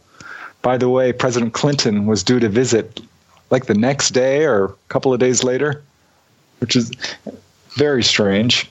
At any rate, people started questioning what happened that night, and Mike ended up going under hypnosis and recalled being abducted by Greys. And when he recalled that, Nancy and the other people went under hypnosis as well, and also remembered being abducted. And it turned out there were people in a, another hotel, two people who also had an abduction that night. So there was some sort of mass abduction going on. I was there. I don't remember being abducted, but it's a great case because Mike is a medical professional, a registered nurse, and was able to pull a few strings and get some x rays, which didn't really show much, but the MRIs sure did. Uh, he, like what? Yeah, they took an MRI of his brain, and there's a foreign body right near his pituitary and one near his ear. They were diagnosed as foreign bodies by medical professionals, which they say these weird things do sometimes turn up and we don't know what they are, is what they told him. Mm. Yeah, he's good friends with Dr. Leir, and that's how Nancy ended up. Ha- you know, she had an X-ray as well, and there was an object in her leg and a scar. She remembered the Greys coming in, but couldn't remember anything else after that, and ended up having that object removed. So there are still new witnesses coming out uh, with this case. I believe Melinda Leslie was down there and also was taken, if I remember that correctly. She's a pretty famous in this field. That is really interesting. I mean, just the fact that it happened at a UFO conference. I mean, wow, you know, these people are getting more than their money's worth for this particular event. Yeah, weird, huh? And I, I thought about that, and I found other conferences that had had encounters at them. Honest to God, one I was at too, in Irvine, California, not too long ago. I did a presentation on underwater UFOs, and uh, there was a bunch of people there, like uh, Stanton Friedman and Linda Zimmerman, and some other people, famous speakers. Mike Knox was there. He's a military guy who's done some UFO investigations and said he was visited in his hotel room and they cured him of a torn Achilles tendon. So I'm, I found this report. I'm like, wow, I was there that night. I did have some stomach problems that day, but by the way, that were pretty uncomfortable, but don't remember anything unusual. But looked up on, I think it was NUFORC, and found an online report where a lady said that she was taken on board. Uh, she was a friend of Mike Knox, I think. I'd have to look this up. I did write a report on this but she remembers being taken on board and seeing several of the UFO presenters being placed in dentist like chairs, which immediately caught my attention, not only because that could have been me, but the dentist like chair is something I hear quite often and is, I don't think, super well known. And uh, she said little helmets were placed on him, and there appeared to be some sort of communication being fed to them. And I also found a report of sightings outside the hotel where the conference was being held that evening. I believe there were photographs, but I could not track them down. I think Susie Hansen from UFO uh, New Zealand, she was talking about, if Gene, if I'm remembering correctly, she was talking about something very similar too. And she talked about actually where she was taken on board one of these craft, and there was a whole bunch of other people there from even other countries. And I asked her, I said, well, you know, did anybody take any pictures. I mean, these days everybody's got a cell phone and everybody's taking pictures. You know, why don't these people that are taken aboard then get any evidence while they're on board? I mean, at one point, you know, she was saying that there was a whole presentation given to quite a few people, like a like almost as if it was a presentation you'd see at a conference. And then everybody went their separate ways again. And in some cases, people say they actually remember meeting people on board one of these craft. Have you, do you know what I'm talking about? Yeah, yeah. Someone at some point is going to get a photograph of the inside of a UFO. I think God, I found one case. I'd have to look it up again. I should have saved it, where a guy had like a Fitbit or one of those watches or a phone or something, and it showed that he was taken. It suddenly disappears and he's put back in a different place. The the tracker on it. Oh, interesting. Like it's like it's got a GPS on it. Yeah, that would be pretty interesting.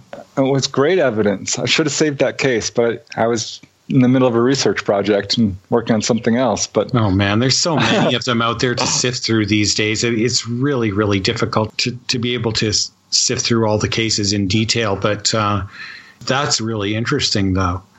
You know, because we've got plenty of photographs of UFOs in the sky darting around.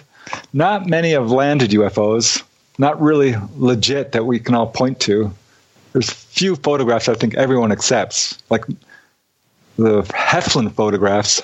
I think they're legit. Rex Heflin and Santa right. Ana, and uh, perhaps McMinnville photographs. I find them very convincing. Uh, but a lot of photographs these days, I mean, you can't trust them uh, unless the unless a person is willing to stand behind with their testimony and put their name online. Uh, I'm even reluctant to look at them.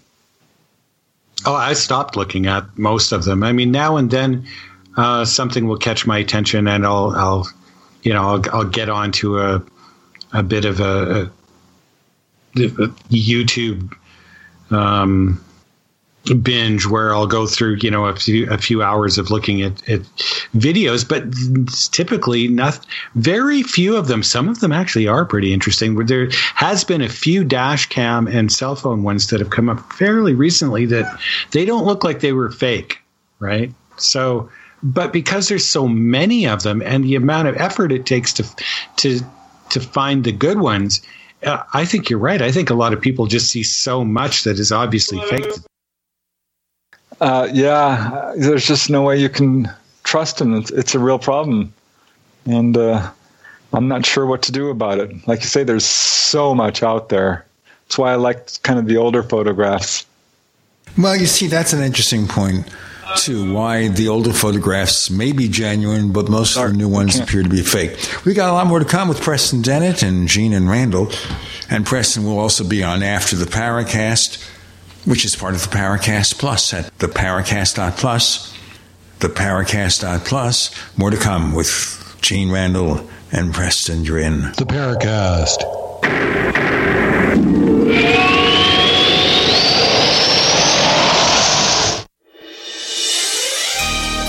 Thank you for listening to GCN. Be sure to visit GCNlive.com today. Silver has always been nature's very own antibiotic, and only one system allows you to generate an endless supply of natural silver solutions. SilverLungs.com. You'll find no wild claims or pseudoscience, just a lifetime of nano-sized pure silver solutions. The Silver Lungs generator allows you to make your own, so stop paying for silver solutions. The unique lung delivery system targets respiratory infections where other silver solutions simply cannot reach. See the Silver Lungs generator and lung delivery system at SilverLungs.com. That's SilverLungs.com. Would you like to get back that full head of hair from years past? Now, there is Reveal. Beverly Hills celebrity dermatologist Dr. Nathan Newman took nearly a decade to develop Reveal from natural botanicals to return to a full body head of hair. Reveal for men and women with a 30 day money back guarantee at gcnlive.com or toll free 844 443 6637. 844 443 6637. Reveal at gcnlive.com.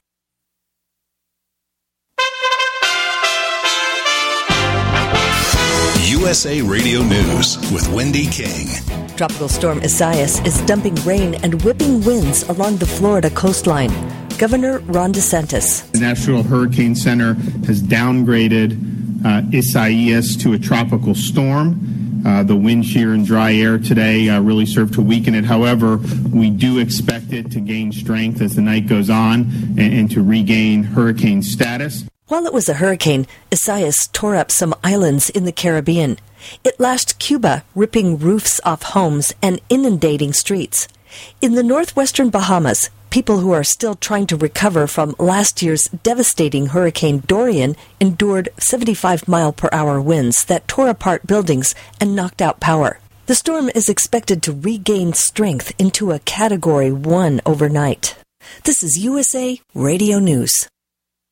The clock is ticking for the White House to finalize the next coronavirus relief bill. Michigan Congressman Dan Kildee on Fox discusses the meeting between Democratic leaders and the Trump administration. I believe that negotiation is the process of two parties who completely disagree trying to find middle ground and uh, there's an indication that there's been some progress, and that's I have to take that um, as a positive step. We've got a long way to go, but I think we got to get it done. We have a real problem in this country that we have to address. Treasury Secretary Steve Mnuchin speaking on President Trump's priorities during the negotiations. It is a priority for the president to make sure that we deal with the issue that unemployment has run out and uh, the rental eviction. Eight American servicemen are still missing after an amphibious vehicle went underwater during a training mission. It happened off Southern California. You're listening to USA Radio News.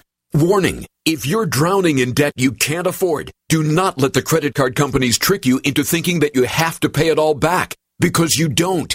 What the credit card companies don't want you to know is that there's actually a way to get debt free without paying off your entire debt or going bankrupt. If you have $10,000 or more in credit card debt, you now have the right to let us settle that debt for a fraction of what you owe. For free information, call Credit Associates now. 1-800-900-8407. We'll even show you how much money you could save. If you can't afford to pay off all your debt, do not let the credit card companies trick you into thinking that you have to. Call Credit Associates now for free information on how to get debt free faster than you ever thought possible without debt consolidation or bankruptcy. We depend on your success and offer a guarantee, so there's no risk. For free information, call now 1 800 900 8407. That's 1 800 900 8407. 1 800 900 8407.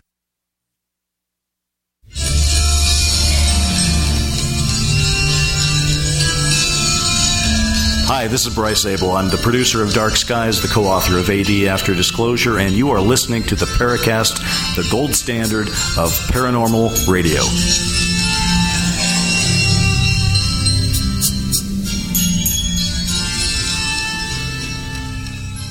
We're back with Preston Dennett, and we're talking about briefly about the UFO photos, which appear, at least there are a few of the real old ones that look like they could be genuine. But nowadays, is it because the cheap or even the expensive smartphones can't take really good pictures of distant objects or it's so easy to fake them? Why don't we have some really good ones from the modern days? What I do like is the video taken over Mexico City during the eclipse of 19, gosh, what was it, 94, around there? This was taken from some 20, 30 different locations. Thousands of people saw this thing. There was no way to cover this up. That's good footage. You can find that online. So that's definitely some I trust. And that's what we need multiple angles, multiple witnesses, unless someone is really willing to do the investigative work. Because I do think there are some great footage out there. We just need to have a real investigator get the whole report, write it up, get the witness report. Uh, most people are not alone when they see UFOs. Uh, so the whole it's the disinformation problem, and it's so easy to just paste in a UFO uh, by even an amateur. But that's another problem. People are just doing it for fun. Right. Yeah. I think the real serious hoaxes are still in the minority. Like, yeah, it's obviously for fun. Somebody is making this up, or the media, and this is be, really has become a pet peeve until, well, maybe a little bit more recently with the better stories coming from, like Gene said, the New York Times. But you'll see the media just use the headline as, uh, you know, UFO spotted here or something like that because they know that that's going to guarantee them a certain number of clicks. Yeah, but there's still kind of a media cover up on on this because it's not mainstream news, and there's reports on a constant basis. NUFORC and MUFON receive reports every single day, dozens. And what one in ten people report to an official agency? I'm going to say it's much less than that. Almost, I always ask people, and I've only got a few cases of people who actually reported it to NUFORC or MUFON. So probably closer to 120 or 30 or more. Which would right. Be- we hear this though, and then so I okay, I'm just I'm playing skeptic here now.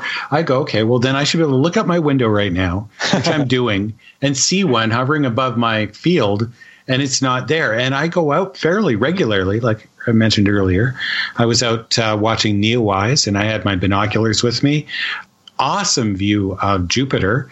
Uh, Jupiter was far more interesting than Neowise was actually, but just in three, four days of going out and sky watching, not one unusual thing.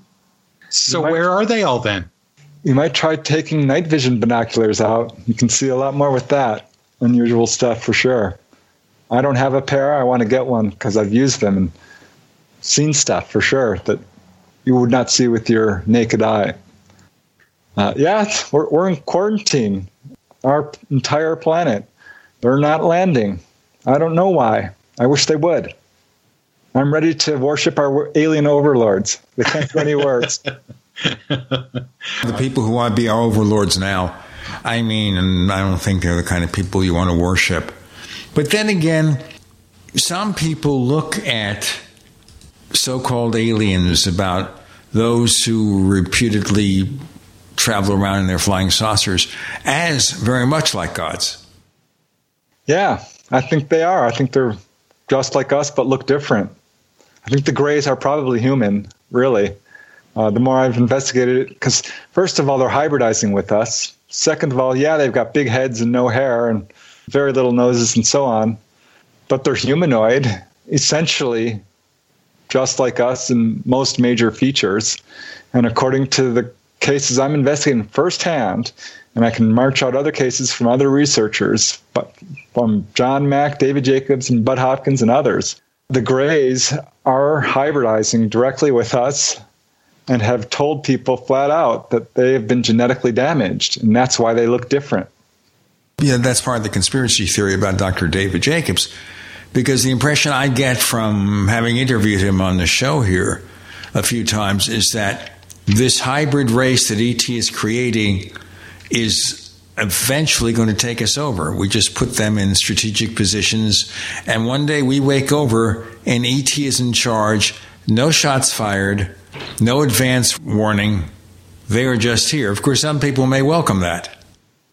Yeah, and then we'll all be what slaves to mine their gold? I don't think so. You know, we're not going to be breakfast for aliens. It's the book to serve, serve man. yeah. I, I think that's a fear based viewpoint and not really taking in all the evidence. Aliens have already taken over. They've been manipulating our race for apparently thousands of years. Well, not in a very friendly way. Uh, well, if they're manipulating us, why do we have this mess?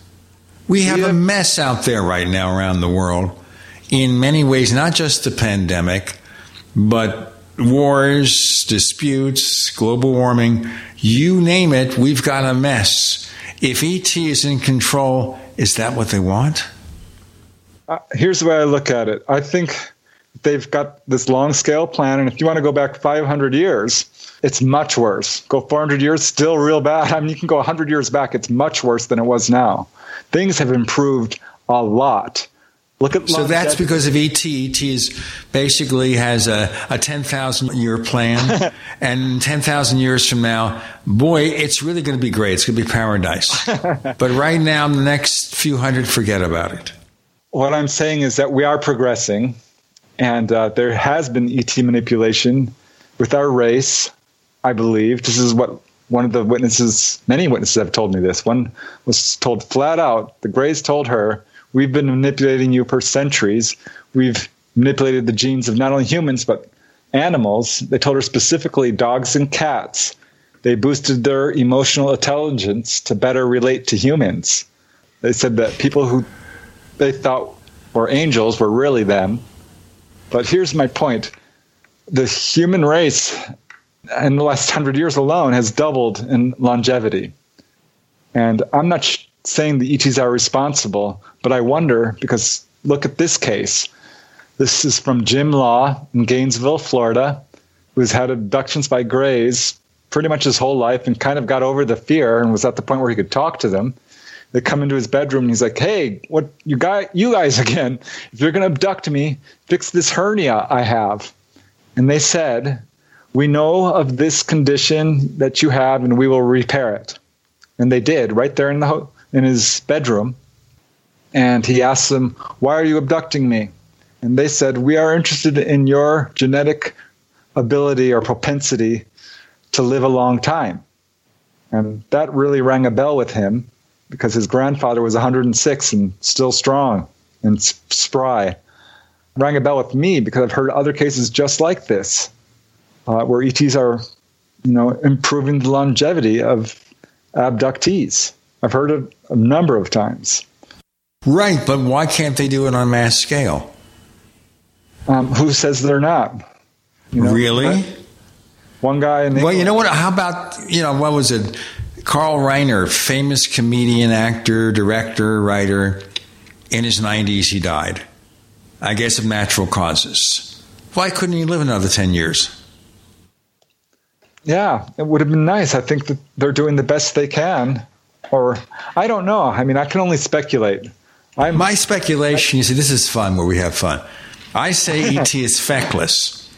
They proclaim all this stuff. They claim to accomplish things that could have been accomplished just by the fact that humans are a little bit smarter scientifically these days and they found ways to prolong life. But why should we depend on ET to do that? Why can't we do it ourselves? More to come with Preston Dennett and Gene Steinberg and Jay. Randall Murphy, you're in. The Paracast.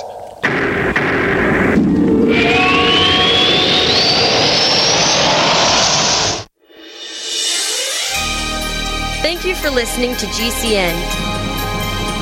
Be sure to visit GCNlive.com today. Attack of the Rockoids has been well received by critics and readers alike. It's a thrill a minute story you'll never forget. A former U.S. military intelligence officer is haunted by intense dreams about a beautiful woman pleading for his help after a terrible battle in outer space. But the dreams turn out to be true and thrust him into a telepathic love affair with a woman whose faraway planet is intent on destroying the Earth. And now the gripping tale continues in The Coming of the Protectors. It's the second book of the Rockoids trilogy, a galaxy spanning adventure that pits our hapless heroes against powerful, fanatical enemies that threaten the lives of freedom loving beings everywhere. Attack of the Rockoids, and The Coming of the Protectors. Classic science fiction at its best, available now. For more details, visit rockoids.com. That's R O C K O I D S.com. Frustrated trying to get business capital? Want to take the slow process and rejection out of the equation? GCNLoans.com removes the slow, irritating approval process. Instead, get quick, simple funding. Powered by David Allen Capital, 80% of our pre qualified clients are approved in days. Pre qualify at GCNLoans.com and get your money this week. It's that easy. GCNLoans.com. That's GCNLoans.com. Complement your health with hemp derived cannabinoid oil. We've always believed that the closer to Earth, the better it is for our bodies. Our hemp derived cannabinoid oil is phytocannabinoid rich, full spectrum, and organically grown. Finally, hemp made easy, clean, and effective. GCNhemp.com or call 877 878 4203. That's right, we cut through the red tape. It's now available at GCNhemp.com or call 877 878 4203.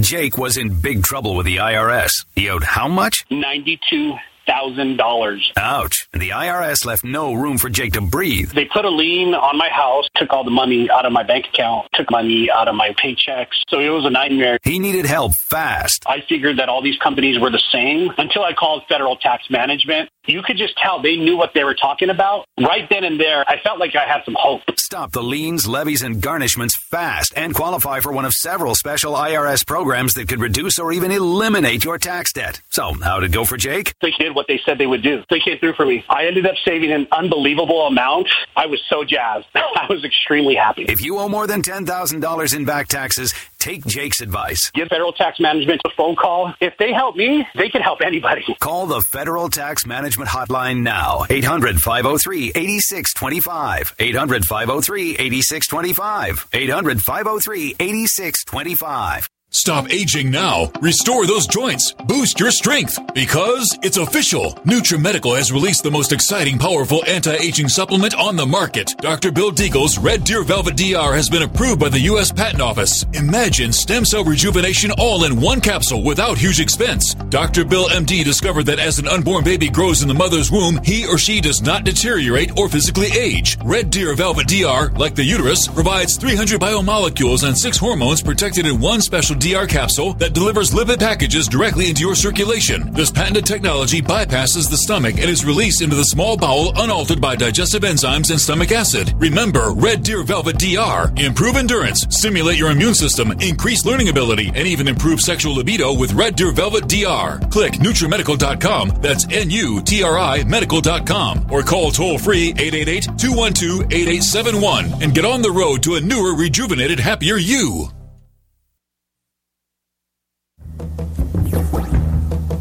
Hi, this is James Fox. You're listening to the Paracast, the gold standard of paranormal radio. So, Preston, aren't we selling humanity short if we require ET to do this? Why can't we do some things? Or isn't it true that a lot of things out there, good or bad, are being done by us? Yeah, I think this is one of the you know people say, "Oh, why aren't the ETs landing?" I think they know better. For one thing, we have to solve our own problems. This is what they told a couple who I interviewed. It wasn't an abduction experience. They were invited on board. They did have missing time, but under hypnosis, it was very friendly. This was a case in Sedona, Arizona.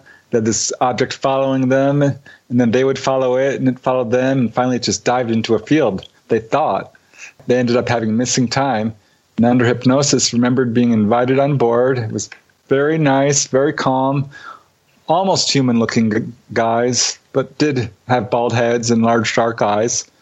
They said the craft was very simple, not much to it. They were taken to separate rooms. The husband doesn't really remember anything, but the wife remembers a lot. And she talked to them. She's like, Where are you from? And they said, We're from a place you don't know about yet. Typical kind of evasive answer. They told her that we are helping people who are helping humanity but we can't just take over. You have to solve your own problems. They were alternative healers where they lived in, in Hawaii uh, and were very influential in their community. And that's definitely a pattern I see is people who are doing help for humanity in some capacity are often the ones who are being contacted like this. So yeah, I think they are healing people on a limited basis. I think it's one of their primary missions, honestly. I've documented some 300 cases. Uh, he had a healing he was healed of tendonitis by these ETs. I think there's very positive aspects to this whole phenomenon. I don't think they're trying to take over. They could have long ago if they wanted to. They are interested in all things human, very interested in Earth, that's for sure. Everything about us is, they love us. Where do you think they come from? Well, I wish I knew. Zeta Reticuli has come up in a number of independent cases, not just Betty and Barney Hill. I've heard specific names, everything from Orion, Cygnus. One says the Andromeda Galaxy. I'm like, well, that's an entire galaxy. Are, are you kidding me?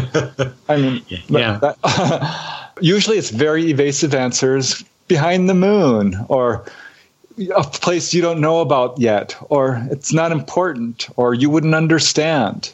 That's usually the answers people get when they directly ask. Yeah, well, like try me is what I'd be going like try me because yeah. I, you know, I'm not that stupid. I can probably understand what you're trying to tell me if you tell me.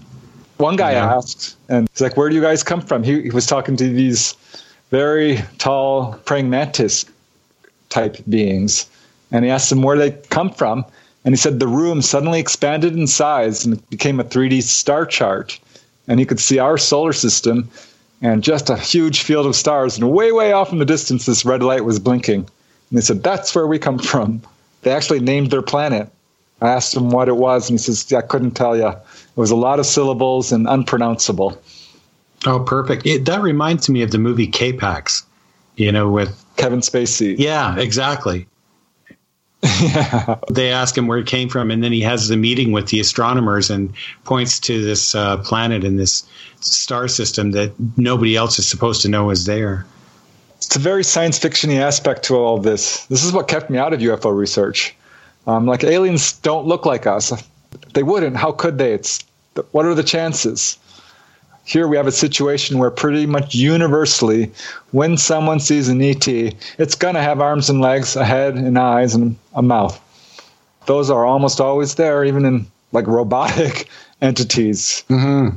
which is weird to me. I mean, where are the tentacles? Where are the blobs? Well, maybe they just don't build UFOs because they're not designed to. You know, it seems like the whole design of creatures like ourselves is to facilitate the construction of things like societies and houses and ships and aircraft and so on. I mean, if you're just some kind of blob, that's not going to happen. You might get plenty advanced enough, but you're not going to build anything. I think there's a lot of them, a lot of different types of grays, probably different types of praying mantis and reptilians and the whole gamut of just strange humanoids in very large numbers. I mean, we're completely surrounded by stars. There's absolutely no way we could be alone. That would be inconceivable and illogical. Just doesn't make any sense at all. So it's very hard to, you know, understand and categorize. Or maybe that's all just maybe a, a big illusion. Maybe we are really only dealing with one race from a fairly nearby star system that is is creating all of these experiences for people in their it's in large varieties just to study how we'll react to it. We're trapped in the matrix. I mean we don't know. Uh, i don't think so. I really do think the extraterrestrial theory is the one that fits best. There are you know the school of jacques vallée and Loren Coleman and jerome clark that there's some sort of control system or alien intelligence that takes on different masks. Uh, there's some validity to that, I think. There's some very strange reports uh, that make it hard to say that this is ET. But you know, some people say no, these are demons, and, uh, I don't think that's true either. I don't think they're necessarily time travelers though there are a number of reports you can march out from the grays, which really do support that. Uh, so I don't know. There could be different explanations for a lot of this, but I feel like ET, in the classic sense, biological beings from other planets is the theory which fits best. And once these alien craft that are being held in Air Force bases like Area 51 and Edwards and Norton and Rendlesham and all over the United States. Once that comes out in the alien bodies, we know. I mean, you cannot and no longer deny the presence of extraterrestrial beings. Well, of course, what you've got here too. I mean, okay, let's look at it logically again. What we've got is are these large motherships. Most of the cases that we see aren't of those; they're of smaller craft. And of course, if we go with uh, what Stanton Friedman would say. These are probably something like smaller shuttlecraft or that are being dispatched from the larger ships. So, mm, in other words, they're not traveling from distant star systems in these small 30, 40, 50, or even 100 foot wide ships. It's the big ones that are coming here, and then they're coming down. Well, then it seems to me that if there was going to be motherships hanging around, we'd see a lot more of them. So maybe what's happening is they're just dropping off these away teams or away parties with these smaller, highly advanced ships, and they stick around for a while. And they seem to have places to go themselves. And one of them seems to be off the west coast, where people have seen these smaller ships going in and out of the water. Do you, I mean, do you think that they've got bases here? I do. It wouldn't surprise me a bit. I can't prove it, but I've built a very compelling case, I think, for a base off the Southern California coast for sure. Because uh, there's a it's a huge, huge hot spot. I thought for a while that it might be somewhere there in the mountains, uh, but kind of shifted towards the ocean when I got more and more reports And the first thing that really made me think something is going on in this area was just a huge number of reports over a very long period of time in a sharply defined area, which is kind of the San Pedro Santa Catalina channel. So I put them all on the map. You know, I plotted each one, and it's just thick. It's very thick, right off the coast of Malibu, Santa Monica, Santa Monica, Venice, Rancho Palos Verdes, north to Santa Barbara, down to San Clemente, even. This is just north of where the Tic Tac incident occurred. So that might be part of this whole complex. I think it is. And that was my first real data point. But the second one that kind of clinched it for me, not clinched, but really made me scratch my head, was when I was getting reports of large numbers of objects. Not five or 10, I'm talking 20, 40, 50, in a couple of cases, three or four, over 100, 200 objects. And these are coming from below, coming f- not from above. People are seeing them come from like behind the ridge or in a few cases right out of the water. So what's going on? If there's not a base, there's a parking lot or a, I mean, yeah. I mean, it's it's it's too much to think that you know the fleets, even fleets of small craft. It doesn't make any sense that fleets of small craft would make an interstellar journey. Yeah, I've had a couple of people contact me about tunnels in that area. They're like, you know about the tunnels? And I'm like, well, no, tell me. We are going to enter this tunnel, and we'll come back in a couple of minutes with Gene Randall and Preston. You're in the Paracast.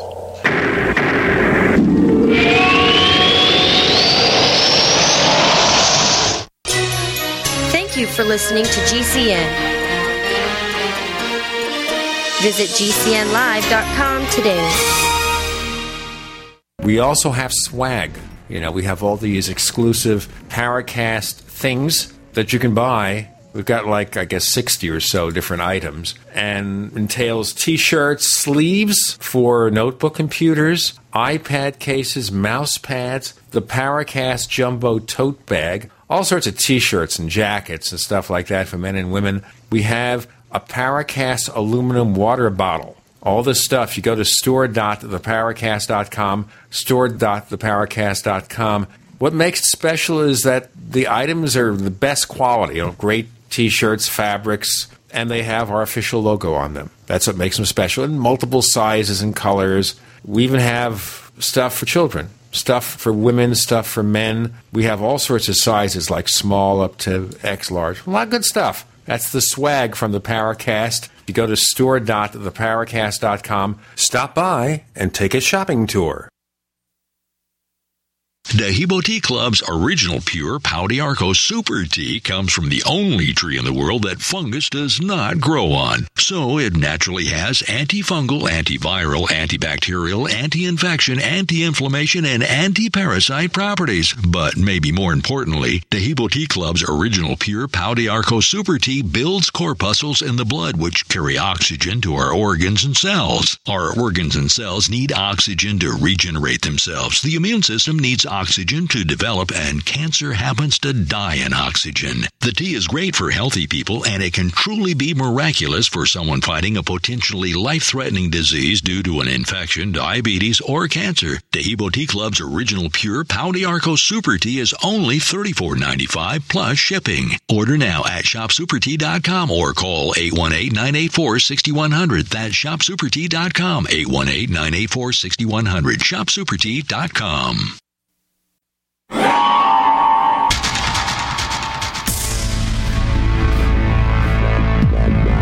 Welcome back to the Paracast, the gold standard of paranormal radio. And now, here's Gene Steinberg. So maybe we are on the other side of the tunnel. And by the way, Preston Dennett will be here for the After the Paracast podcast. So things we don't get into here, and he's got lots of stuff to talk about, we will get into there. All right. Preston, we kind of sort of interrupted you. Would you like to pick up where you left off in the previous segment? Yeah, tunnels. I had heard about these and I was contacted by some people. There was one guy, he's kind of a government insider who often kept me appraised of current developments. And he was the first to ask me about these tunnels. And I'm like, no, tell me. And he explained how there were were underground tunnels leading from get this uh, Area 51 in Nevada all the way to Edwards Air Force Base, all the way to the Santa Catalina Channel, which is where he says it comes out of. I'm like, wow. And I had other people contact me about that. There's some evidence you can see of naval activity in you know, Area 51 and Edwards.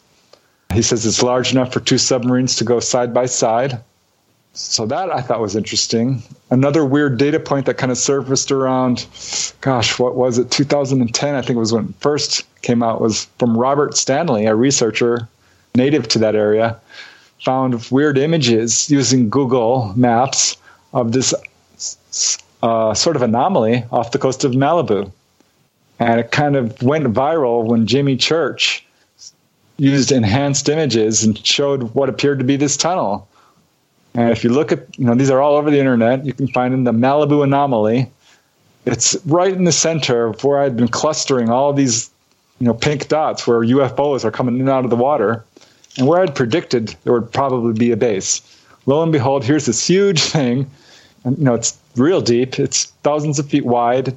It's got a very flat top, what appears to be pillars or columns. Yeah, columns. I Yeah. know exactly what you're talking about, Preston. And a tunnel. Yeah. So it's it's divided the UFO community. There's debunkers and there's proponents. I'm on the fence about it because you know some of the Google images are don't show it and some do. So it's hard to choose between them. But it sure looks strange. I, don't- I, there's nothing quite like it up or, down the coast or else elsewhere for that matter. So I wonder about it, and I do have more information about it.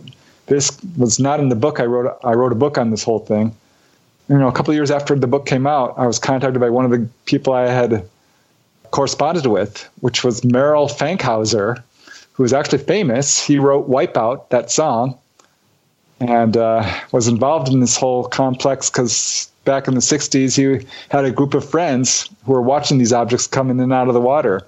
He didn't see them himself, but, you know, this is what I contacted him about. So he contacts me through the internet, you know, online, email, and says he had gone to Las Vegas to do a show and talk to this Native American elder who lived in this area, or his ancestors did. And they've got a very long oral tradition. The Chumash and the Gabrielano Indians have lived here for some two, three thousand years or longer. And this Native American elder told him that they know about the anomaly. They're very aware of it and that it wasn't, quote, built by them, which piqued my interest because he's basically saying, yeah, this is a man made structure, human made, artificial.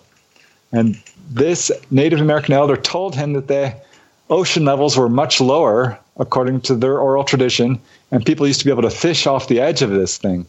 So I don't know. It's interesting to say the least. That would have been an awful long time ago if we're talking geologic time. So, right. but um, so that our listeners know, you have written how many books now, Preston? Uh, somewhere dozens, 26, 27, around there. Right. I mean, you, you know, I mean, you're very prolific, and people can find your books just on the regular booksellers list. You can go, they can go to Amazon, or they can go to your website, and that's at PrestonDennett.weebly.com. So people can find more about them there, and there's just all kinds of them. They're really interesting titles. And we've been talking mainly about your most recent one that's been published, Onboard UFO Encounters. It seems to be the, the major one. But you've got another book that's coming out very soon called UFOs at the Drive In. Tell us a bit about that. yeah. By the way, I think we're going to see the resurrection of the drive in because of the pandemic. You know, you don't have to worry about anyone except the person next to you. And hopefully, there'll be decent speakers and you'll keep your windshield clean and all that stuff. But I haven't been to a drive in in maybe 40 years. So that would be interesting, although, just parenthetically, before we go into this in the new book, a lot of movies now will go direct to digital because of that. The movie theaters are really suffering. Either way, tell us about the drive in Preston Dennett. Yeah, drive-ins are not extinct yet. I've got some modern cases. Uh, how this all rolled out for me was very early on as a UFO researcher. I'm at the office where I worked, then in Canoga Park, as doing data entry and bookkeeping. And here's this lady who comes to work at the office. Her name is Claudia. Finds out I'm a UFO researcher and says, "Oh my God, you have to listen to what happened to me when I was a kid." This was at the Paramount Drive-In here, here in California, and I believe it was around 1972. She's there with her little sister and her two parents in their Volkswagen Beetle, watching the movie, and suddenly Claudia hears people screaming, and they're running by the car, dropping their drinks and popcorn, and cars are screeching out. And her parents are staring ahead with their mouths open, just completely zombified staring at this giant object. And Claudia looks, and it's this huge flying saucer. It's right next to the screen, so at the level of the screen, metallic. She said like a silver spoon, colored lights on it. You could hear a low kind of whooshing noise, but the screaming was louder. And this thing just hovers there for you know five, ten minutes longer, freak eh, until basically clearing out the theater. uh, it frightened them pretty bad. And uh, afterwards, they didn't talk about it at all. It just kind of almost left their memory for a long time until they were listening to a radio show and heard someone else talking about it. And he had seen the same exact thing. And Claudia's like, why didn't we ever talk about that? Was the, did they see the same thing at the same theater or two different theaters? Same theater. Described same. the same. Yep. He was apparently there that night. That you know, I thought you were going to be talking about uh, you know, movies with UFOs in them, not UFOs. I know sightings. this is really interesting. So th- this is, you know, a weird encounter that I heard from her. I thought, wow, I've never heard of anything like that. That must be pretty unique, and didn't run across any cases like that for a while until I started writing a lot of books, and particularly over various states California, New York, Colorado, Arizona, and so on, and ran into three cases in a row while riding UFOs over Colorado. Same thing. These are not normal sightings. This is not a flyby where, yeah, you're out at night. You're much more likely to see a UFO. You know, you're under the stars for two hours at night. It's ideal location. And there are cases that show this. That's not what I'm talking about. These are very low level sightings they're often long lasting. These objects come right down and generally go right next to the screen, either side or right above it, or sometimes to the side of the theater, and just stay there. And a number of cases, they put on a show, or they'll even, you know, shut off the entire theater. Electromagnetic effects have occurred in a bunch of these cases. So I have a question about the electromagnetic effects, which comes up quite often. Then we'll go back to the drive in theater. And maybe someday I will return to a drive in theater, though I much prefer to watch movies on my own TV set with my little Vizio soundbar. There's a commercial, and Vizio does not advertise on this show. So maybe they should after all that because they make some good stuff. Preston Dennett, Gene Steinberg, J. Randall Murphy. More to come from the drive in you're in the Paracast.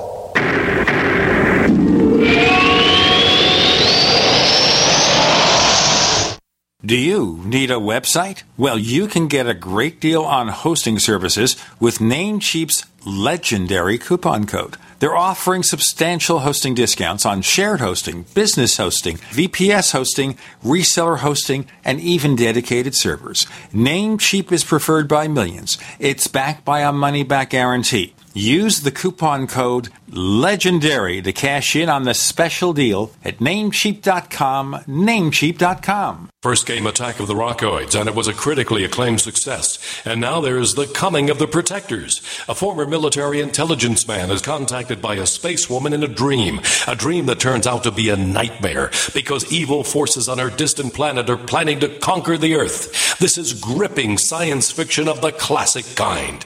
Attack of the Rockoids and the Coming of the Protectors. Find out more at rockoids.com. That's rockoids, R O C K O I D S.com. When you have a pain in the neck, Ugh. a real pain in the neck, back, shoulder, or legs, you now have two convenient choices to get fast relief without taking another pill. Because now, Sunny Bay heating wraps and pillows are available at both Amazon and Walmart. Yes, see Sunny Bay's four and a half to five star customer reviews on Amazon.com or Walmart.com. Our made in the USA microwavable heat wraps, heatable neck pillows, and extra large body wraps are designed designed better for perfect support where and when you need it. Even while driving, Sunny Bay wraps will not burn and stay balanced to provide soothing hot or cold therapy to help treat temporary or chronic pain. And the best part? Sunny Bay quality products start at under $20. Join thousands of happy customers and see why Sunny Bay products have a lifetime 100% positive rating on both Amazon and Etsy. It's easy. Click Amazon or Walmart and search today for Sunny Bay.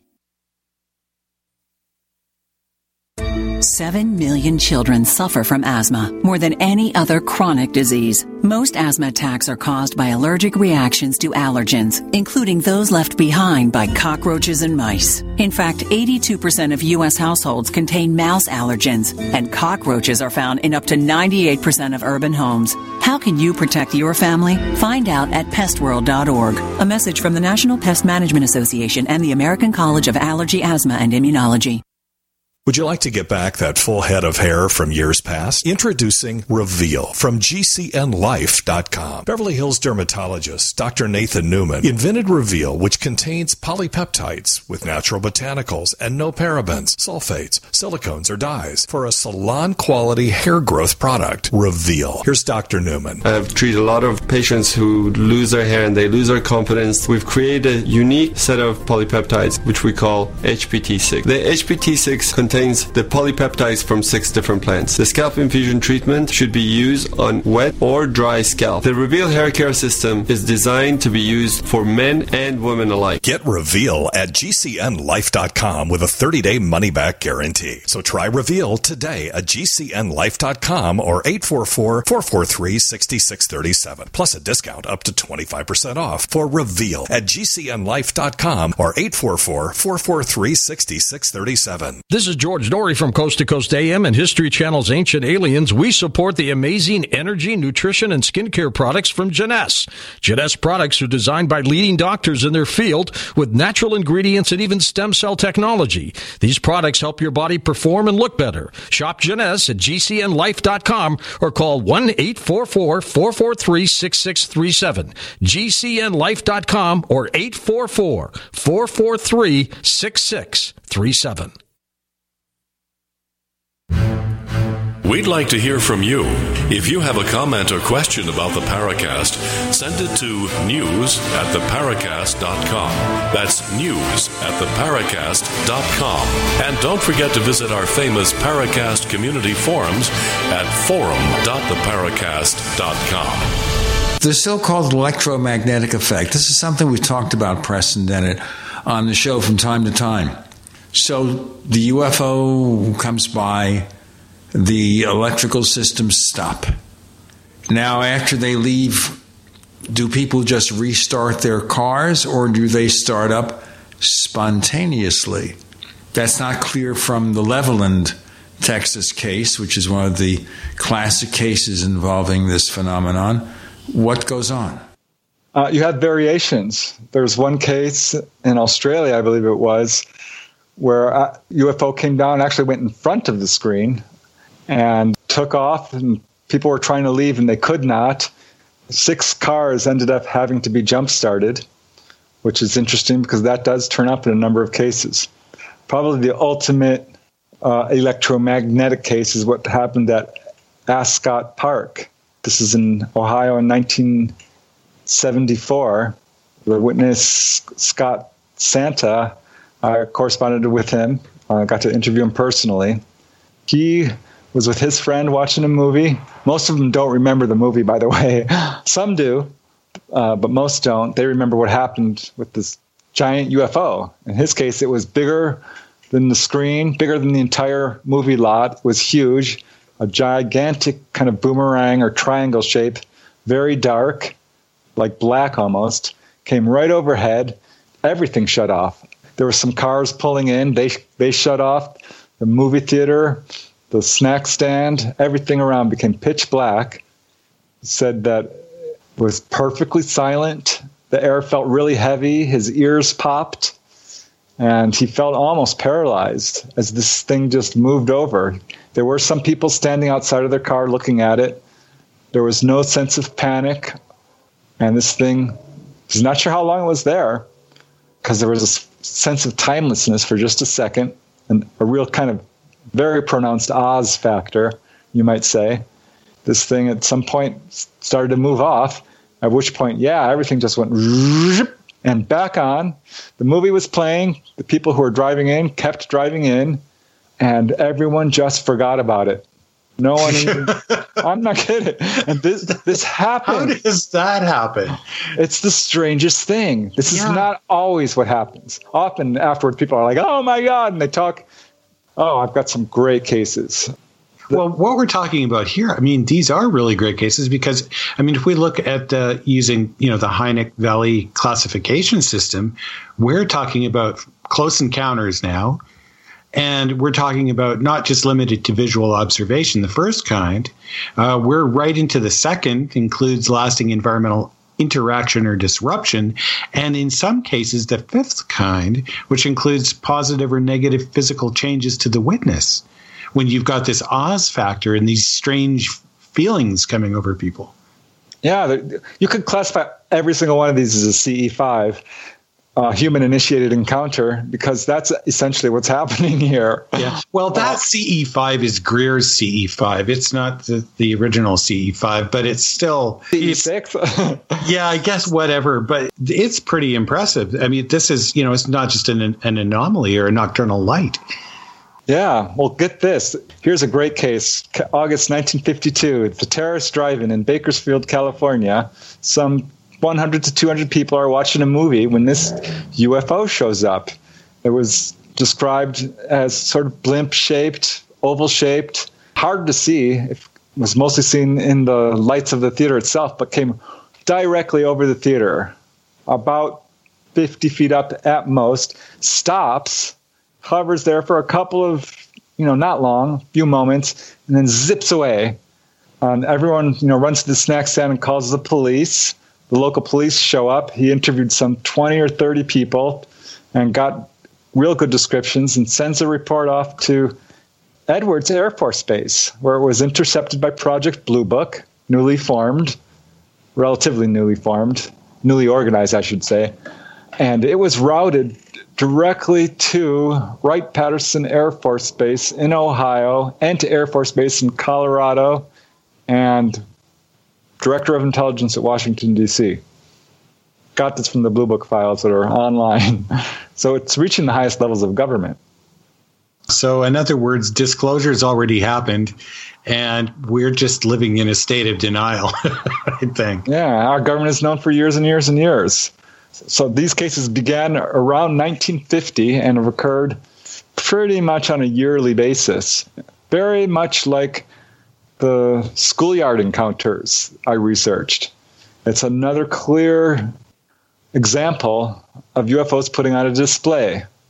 And what's unique about these cases is there's nothing like this in UFO literature, where UFOs come down in front of a group of a, anywhere from 50 to 200, 300 people and put on a dance for a uh, you know 15 5 minutes 15 minutes couple of cases pretty much the entire length of the movie now you would think that somebody would have had their old polaroid camera or you know brownie camera something you know and got some pictures nobody's got a picture no not one they, with the schoolyard ones there are some good pictures uh, but not one with the drive-ins uh, but who has a you know camera at night at a drive-in?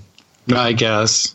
Well, well you see, that's the point. If somebody you're talking about the last ten years, everybody has a camera. Yeah, but unfortunately, drive-ins are just about completely dried up. Most of these cases are 50s, 60s, 70s. It really starts to taper off. But boy, does it get dramatic in the 1970s. It's amazing. You know, I would bet there probably are pictures out there. It's just you need to find them because I remember the 70s and and people like there was the whole Polaroid camera craze for a while. If you've got a, a whole drive-in full of cars, somebody's going to have one of those cameras or something. One lady did. One of the most recent encounters, which I think was late 90s, she's a DJ and had her whipped out her cell phone and tried to film these red lights that were dropping down over the theater and then coming back up, and the whole everyone was watching them. She was not able to capture them on film, even though she was there, you know, doing it while they were these UFOs were maneuvering. They were just moving too fast and were, didn't pick up on camera. So when was the era of drive-ins then mainly from between the 50s to the 80s maybe was kind of when the 50s and, 60s was really when it, it, its heyday. There was some you know thousands of drive-in theaters back then. Now we're down to just a couple of hundred.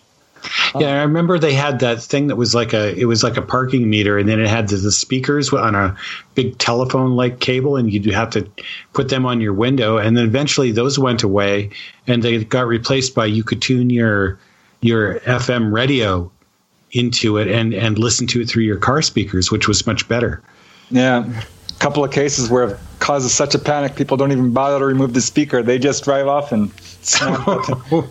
Well, there goes the speaker. I'm just, as I say, I'm wondering whether we'll see more drive-in theaters.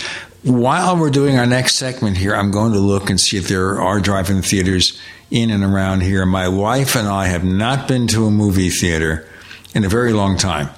And it's about time. Preston, Gene, and Randall, you're in the Paracast.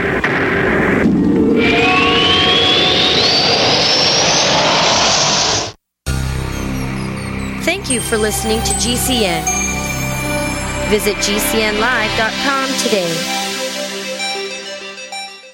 With more people listening to radio than visit Google, Facebook, or YouTube, from the very young to the very old, everyone listens to radio. Pillow companies, alarm, identity theft, nutrition, insurance, banking, automotive, the list goes on and on. Billion dollar businesses. Why? The answer is radio, the media everyone tunes into. Find out how effective and affordable radio can be for your business. Contact 877-996-4327 or advertise at gcnlive.com. Silver has always been nature's very own antibiotic, and only one system allows you to generate an endless supply of natural silver solutions. Silverlungs.com. You'll find no wild claims or pseudoscience, just a lifetime of nano-sized pure silver solutions. The Silver Lungs generator allows you to make your own, so stop paying for silver solutions. The unique lung delivery system targets respiratory infections where other silver solutions simply cannot reach. See the Silver Lungs generator and lung delivery system at silverlungs.com. That's silverlungs.com.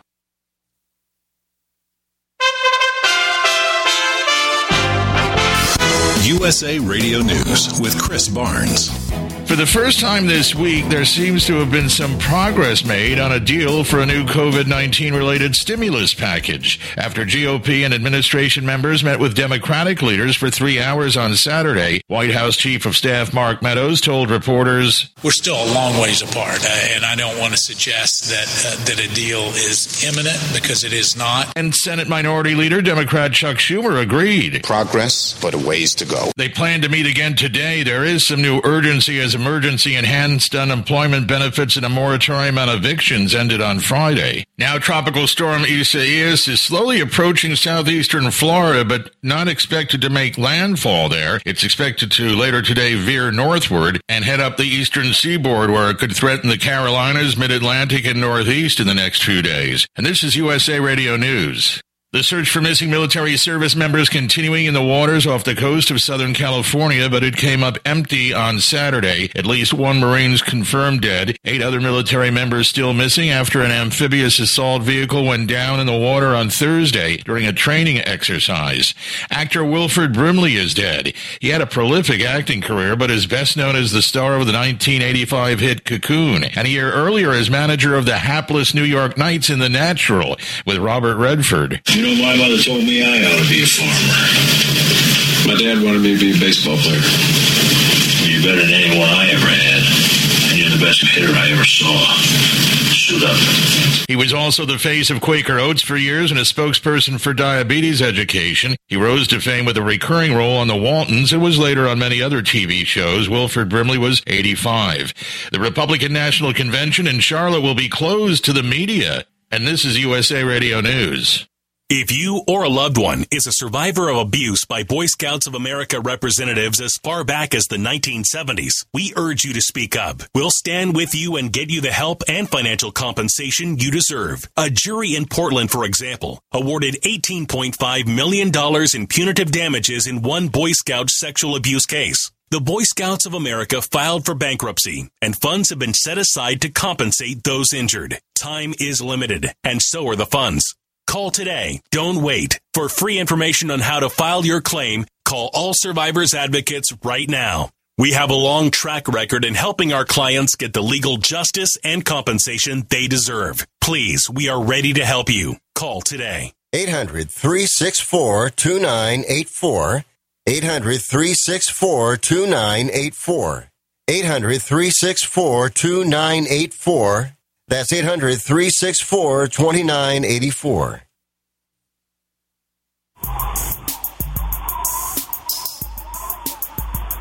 Hey, this is Marie D. Jones, the author of This Book is from the Future, and you are listening to the Paracast, the gold standard of paranormal radio.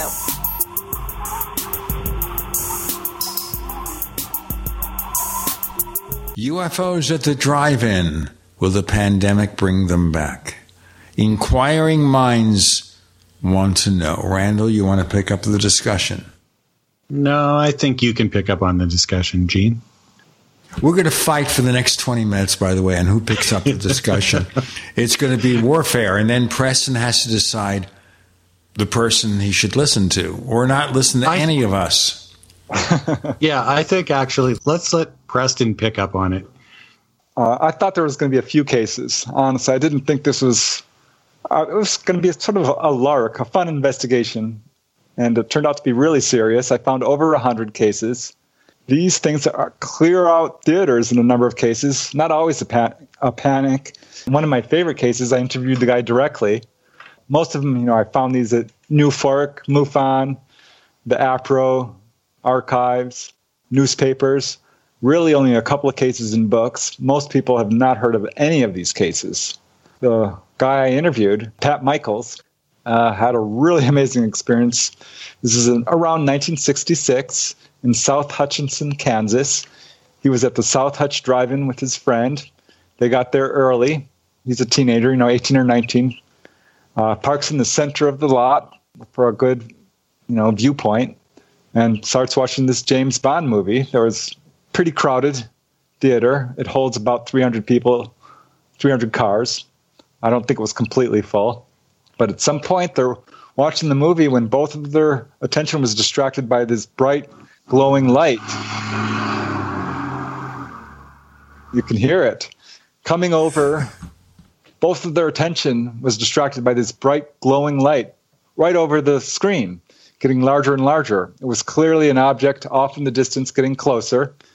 And as it approached the theater, it was very clear that this was not normal. It was moving pretty slowly and came right next to this drive in theater. The screen is about 120 feet high, 50 feet wide. This object covered about half the size of the screen, so it was 40 feet perhaps, and stopped right next to the screen itself, below the level of the top of the screen. So it's what, maybe 20 feet off the ground, 40. Perfect metallic saucer, has colored lights all around it, totally silent. Everyone's in complete awe. Half the people get out of their cars, some are just staring. And this thing stays there for about four minutes, maybe five, and starts to move behind the screen. Only a few feet behind it, comes all the way to the other side, moves up 50 feet, stays there for five minutes or so, you know, not long, went up a little bit higher and uh, started to circle around the theater, circled around it once, and then started to follow the road to the west. So what happens is everyone just forgets the James Bond movie and takes off take after this object. It was traveling maybe 20 miles an hour, and a convoy of some 40, 50 cars screeched out of the theater and chase this thing down the road for five or six miles till it finally stops. It's hovering there over the side of the road, maybe two, three hundred feet up, and stays there for another five minutes. Everyone's just stopped there in the middle of the road watching this thing. When finally this thing, without any warning, darts straight up. It's a little tiny dot of light in the sky and it disappears. My response Bond, James Bond. you know, it's interesting here, too, that while you were talking, I was looking up nearby drive ins. There are a few near Phoenix. There's one near the East Valley. It's called the Digital Drive In AZ, and it's at Alma School Road in 202. And it's interesting because it's got a 24 foot high LED screen, LED being a digital, all digital display. And unfortunately, it doesn't have the latest movies. So, for example, for the one that was being featured as of the time we're doing the show was National Lampoon's Vacation, which has got to be one of the worst films out there ever made with Chevy Chase. And we know that Chevy Chase is rather a difficult person to deal with. And this one, August 7th, ladies and gentlemen, at a digital drive in AZ, that's 202 in Alma School Road near a shopping center called Riverview. It's called Men in Black. How about that? That would be appropriate, especially to bring on a UFO case. That's August 7th. Now, of course, they're going to have to advertise. Yeah. Oh, by the way, just to let you know, the price is $22 per car. So if you got two or more people, it becomes reasonably affordable. If it's just you, it's a little bit outrageous. But then again, no worries about social distancing. Oh, it's per car. You don't have to stuff someone in the trunk then? Remember that? well, nowadays, what you know, what are you going to do? Because there's so many people with these SUVs and stuff. Like, what do you do if you if you're just driving a regular car and you know somebody pulls up in front of you with their Hummer or whatever? Yeah, hopefully they t- took care of that. But yeah, UFOs over drive-ins is definitely a thing. It was so prominent in one theater that the theater owners advertised, "Want to see a UFO? Come to the drive-in," because it kept occurring over this one theater. I can't wait. No, yeah. by the way, they also going to have a live show, a magic show called Unforgettable. So it's not just movies; they have a stage where they can bring on live acts. This is getting interesting. Imagine being able to see your favorite rock stars, see Ringo Starr's All Star Band. Yeah, this is how it used to be. They used to have all kinds of gimmicks balloon rides, petting zoos. A lot of them had playgrounds for kids, bleachers, snack stands, of course. Uh, must be very strange. I don't know quite what the attraction is on the part of the UFOs, but from above, if you look at like the footprint of these things, they are very visible. UFOs are all about screens. When someone's taken on board a UFO, often they see, you know, computer-like screens.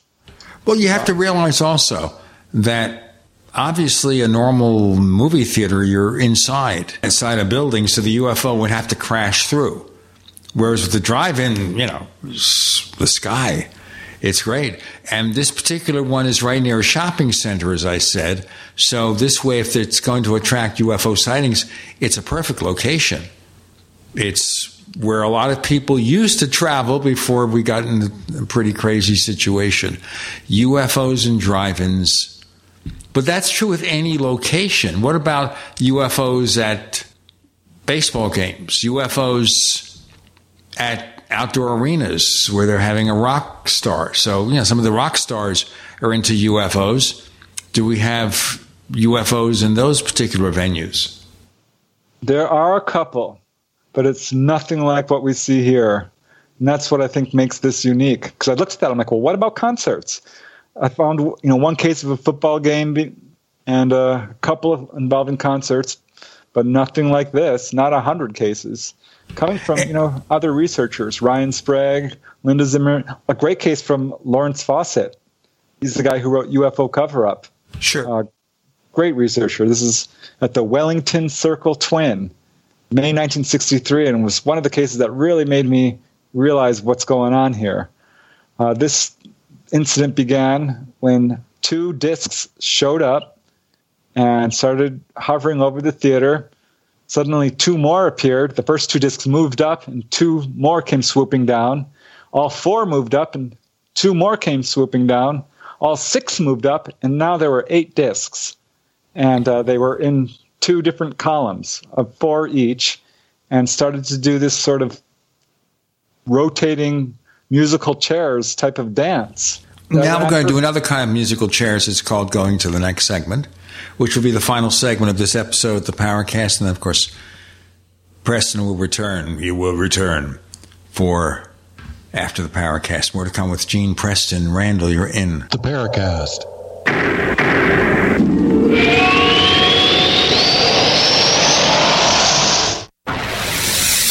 You are listening to GCN. Visit GCNlive.com today. Attack of the Rockoids has been well received by critics and readers alike. It's a thrill a minute story you'll never forget. A former U.S. military intelligence officer is haunted by intense dreams about a beautiful woman pleading for his help after a terrible battle in outer space. But the dreams turn out to be true and thrust him into a telepathic love affair with a woman whose faraway planet is intent on destroying the Earth. And now the gripping tale continues in The Coming of the Protectors. It's the second book of the Rockoids trilogy, a galaxy spanning adventure that pits our hapless heroes against powerful, fanatical enemies that threaten the lives of freedom loving beings everywhere. Attack of the Rockoids and The Coming of the Protectors. Classic science fiction at its best, available now. For more details, visit rockoids.com. That's R O C K O I D S.com. Hi, this is Dr. Joel Wallach, the Mineral Doctor. You've heard me talk about 90 for Life for years 60 minerals, 16 vitamins, 12 amino acids, 2 fatty acids. You may not know this, that I've actually designed Arthrodex for animals. That's right. Your pets need 90 for Life too. Get this essential pet product by calling 877 279 9422. That's 877 279 9422. Again, 877 279 9422. Are you afraid to go to the mailbox because of letter after letter from the IRS? Are they stacking on more and more penalties and interest? By now, you know the problem won't go away on its own. Don't let the IRS chase you to your grave with penalties and interest and liens and levies. You need real help now. I'm Dan Pilla. I wrote the book on tax debt settlement, and I help thousands of people solve tax problems they thought couldn't be solved. I can help you too. Call 834 no tax or go to my website danpilla.com. That's danpilla.com. danpilla.com. Now, with orders to stay at home, public health concerns, the reality of illness due to pathogens and viruses, your health is at an all time high risk. That's why it's critical to take a proactive approach to boost your immune system. You can with new nano colloidal silver from Americare, our patented process with tiny silver particles, one one hundredth the size of a red blood cell, allows for maximum body absorption. Americare's nano colloidal silver effectively disinfects your body internally, attacking pathogens and viruses while supercharging your immune system. Colloidal silver is antibacterial and antiviral. Simply put, it prohibits bacterial respiration, suffocating viral cells, preventing the virus from replicating. And now, due to public health concern, Americare is authorized to offer our lowest and best price ever, around a dollar a day, but supplies are limited. Purchase nanocolloidal silver now at immunesupportnow.com. That's immunesupportnow.com. These statements have not been evaluated by the Food and Drug Administration. This product is not intended to diagnose, treat, cure, or prevent any disease. Supplies are limited. Get healthy, not high, with 100% pure CBD powerful natural pain relief from Veterans Vitality. GCN listeners, have you ever thought about how CBD may help you? I'm sure you have heard about the many benefits of CBD. Well, here's your opportunity to try before you buy. Created by veterans and for everyone who deserves better choices, our CBD is derived from organic hemp, grown in the USA and third party tested. Veterans Vitality CBD saves you as much as 25 to 50% over our competition, and a portion of all sales is contributed to veteran nonprofits and events. Many of our customers have experienced improved quality of life, help with anxiety, PTSD, and overall well being. Our products do not contain THC. They are safe, non addictive, effective, and 100% legal. GCN listeners, get your free trial bottle of premium CBD by simply paying shipping and handling at GCNFreeCBD.com. That's GCNFreeCBD.com. Again, GCNFreeCBD.com. Offered by Veterans Vitality Premium CBD.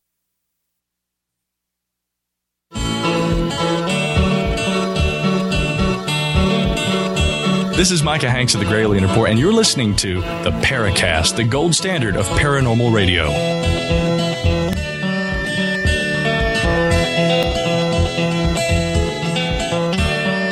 So UFOs are drive-in theaters, but not so much at outdoor concerts. Maybe just too many people. You know, Yeah. the UFOs are shy, but if you're in a car, there's maybe a couple of you in there. I thought about that. I don't know. It's it's definitely strange. There is one involving. This is not technically a drive-in theater. It's an outdoor theater in China, which had three thousand people. Two UFOs showed up and swooped down over the audience, caused complete panic. People got trampled. Some fifty people were injured, and two children lost their lives due to this incident. Oh my God. Okay. Well, I mean, just before the break there, you were talking about another one that we never quite got through. And that was involving, uh, I think you said eight of them in the end that started doing sort of an aerial show, almost like these, you know, these drone acrobatics that we see these days. Yeah, it's an amazing case. There was eight objects in two columns and were rotating around each other. Um, the bottom would go, rise to the top, and they'd lower down. Uh, this sort of thing, and it went on. Forget this, forty-five minutes. So these guys are putting on a display. Yeah, I'm pretty sure that the, the the people who saw that were not going to go, "Oh, I just imagined it," because it was only a five second thing, and they weren't sure. Forty five minutes. Yeah, and this is not unusual. A couple of years later in Mentor, Ohio, a cigar shaped object drops down over a drive in theater. Okay, hang on. Hang on there. Okay, what I want to do is save a few of these really good cases for after the Paracast. Before the end of this show, I'd like to tell our listeners about some of your other books. Okay? So let's talk a little bit about Inside UFOs because this looks pretty fascinating too. I'm really proud of that book, actually. This is all my own research. A lot of the books I've written, like UFOs over various states, I cast a wide net and draw on a lot of different cases. But these are all my own cases that I've researched firsthand involving people who've been basically taken on board.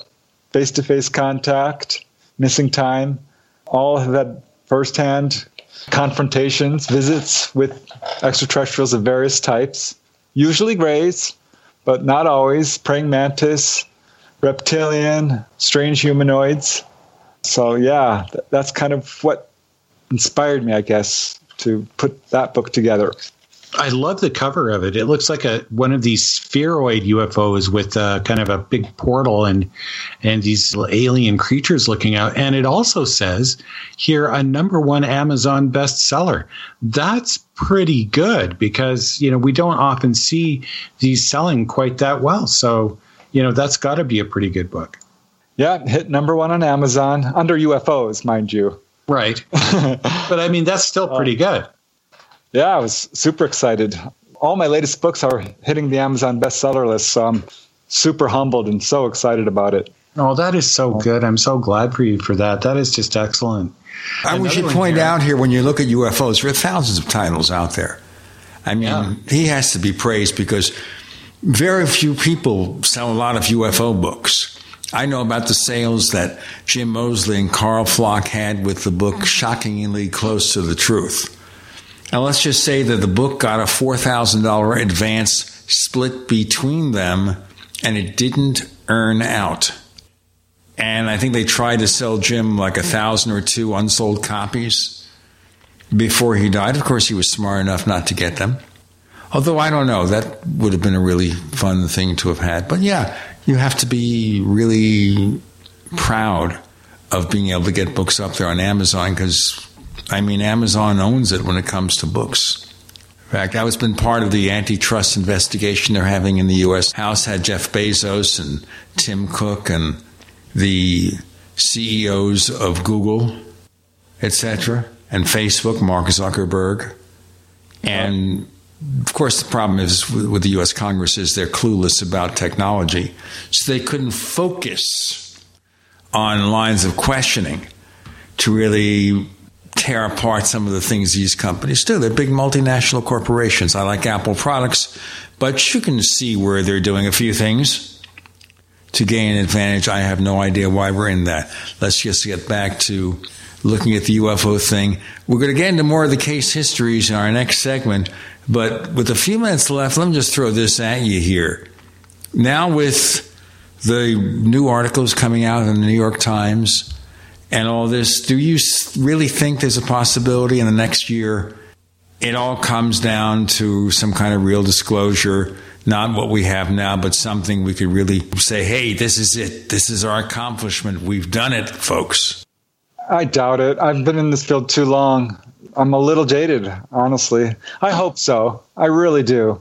There was rumors of this kind of disclosure when I got involved in this field in the late 1980s, and it didn't happen. And every five years, there's some to do.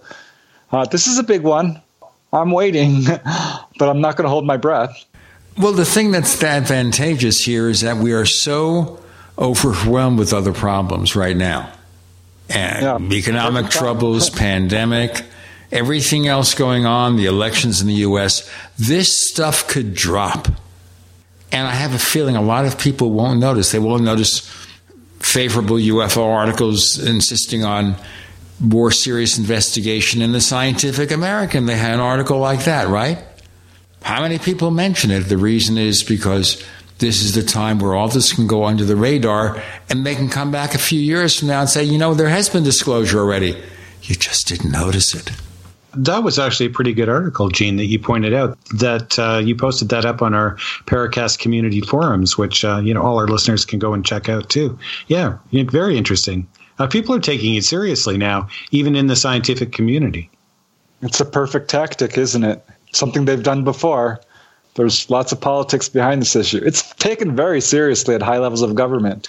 They may say, oh, it's not real, it's no threat to national security. Uh, yes, it is. They're hovering over our missiles. Blue Book said, no, nothing to it. Condon Committee, Robertson panel. What liars, honestly. Well, I'm, now they kind of saying they're investigating it to make sure whether or not there is some kind of threat to national security. They have to admit that, otherwise, why continue to investigate this, even if they want to downplay the possibility that ET is out there? There has to be something from a military perspective, sure, it's got to be very scary. I think that they probably think the ETs are hostile just because they're hovering over our nuclear bases, turning them off. You know, the the Malmstrom incident. Yeah, that's quite a few years ago. You know, they yeah. didn't do it yesterday. It's not like they're doing it now. Where they did happen, they were separated by distances and time.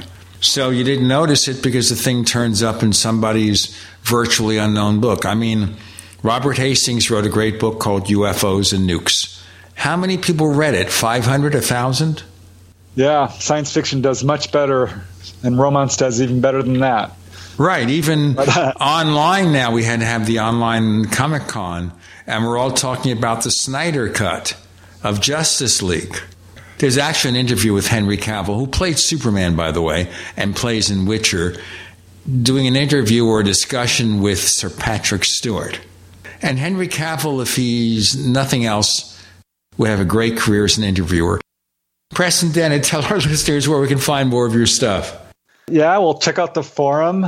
There's definitely stuff there. Check out my website, prestondennett.weebly.com. All my books are there. You can order my books through my website. Contact me as well if you have a story you want to share or a comment or a question. I always love hearing from people. And uh, yeah, on Amazon or Barnes and Noble as well. Go to Barnes and Noble, give them some business. Don't just do it. I mean, there's got to be some social distancing, or you live in a country where it's safe. He'll be back, by the way, on After the Paracast, which is, of course, part of our Paracast Plus premium subscription service. We also give you the ad free version of this show. Go to the Paracast.plus for more info, the Paracast.plus. You can find us on Facebook. You can find us on Twitter as, of course, the Paracast. We also have branded merchandise, four different logos and things with throw pillows and t-shirts and all the other good stuff. And you can find all that at the Paracast.shop. That's the Paracast.shop. Find the merchandise, support the show, pick what you want. And by the way, for the Paracast Plus at the Paracast.plus, we have a special 40% discount if you subscribe now. All right? Anyway, my old friend Preston Dennett, thank you for joining us on the Paracast. Hey, always a pleasure.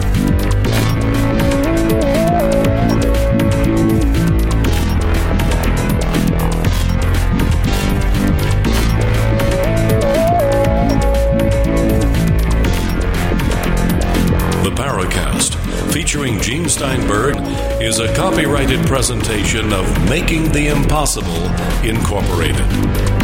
Tune in next week for a new adventure in The Paracast.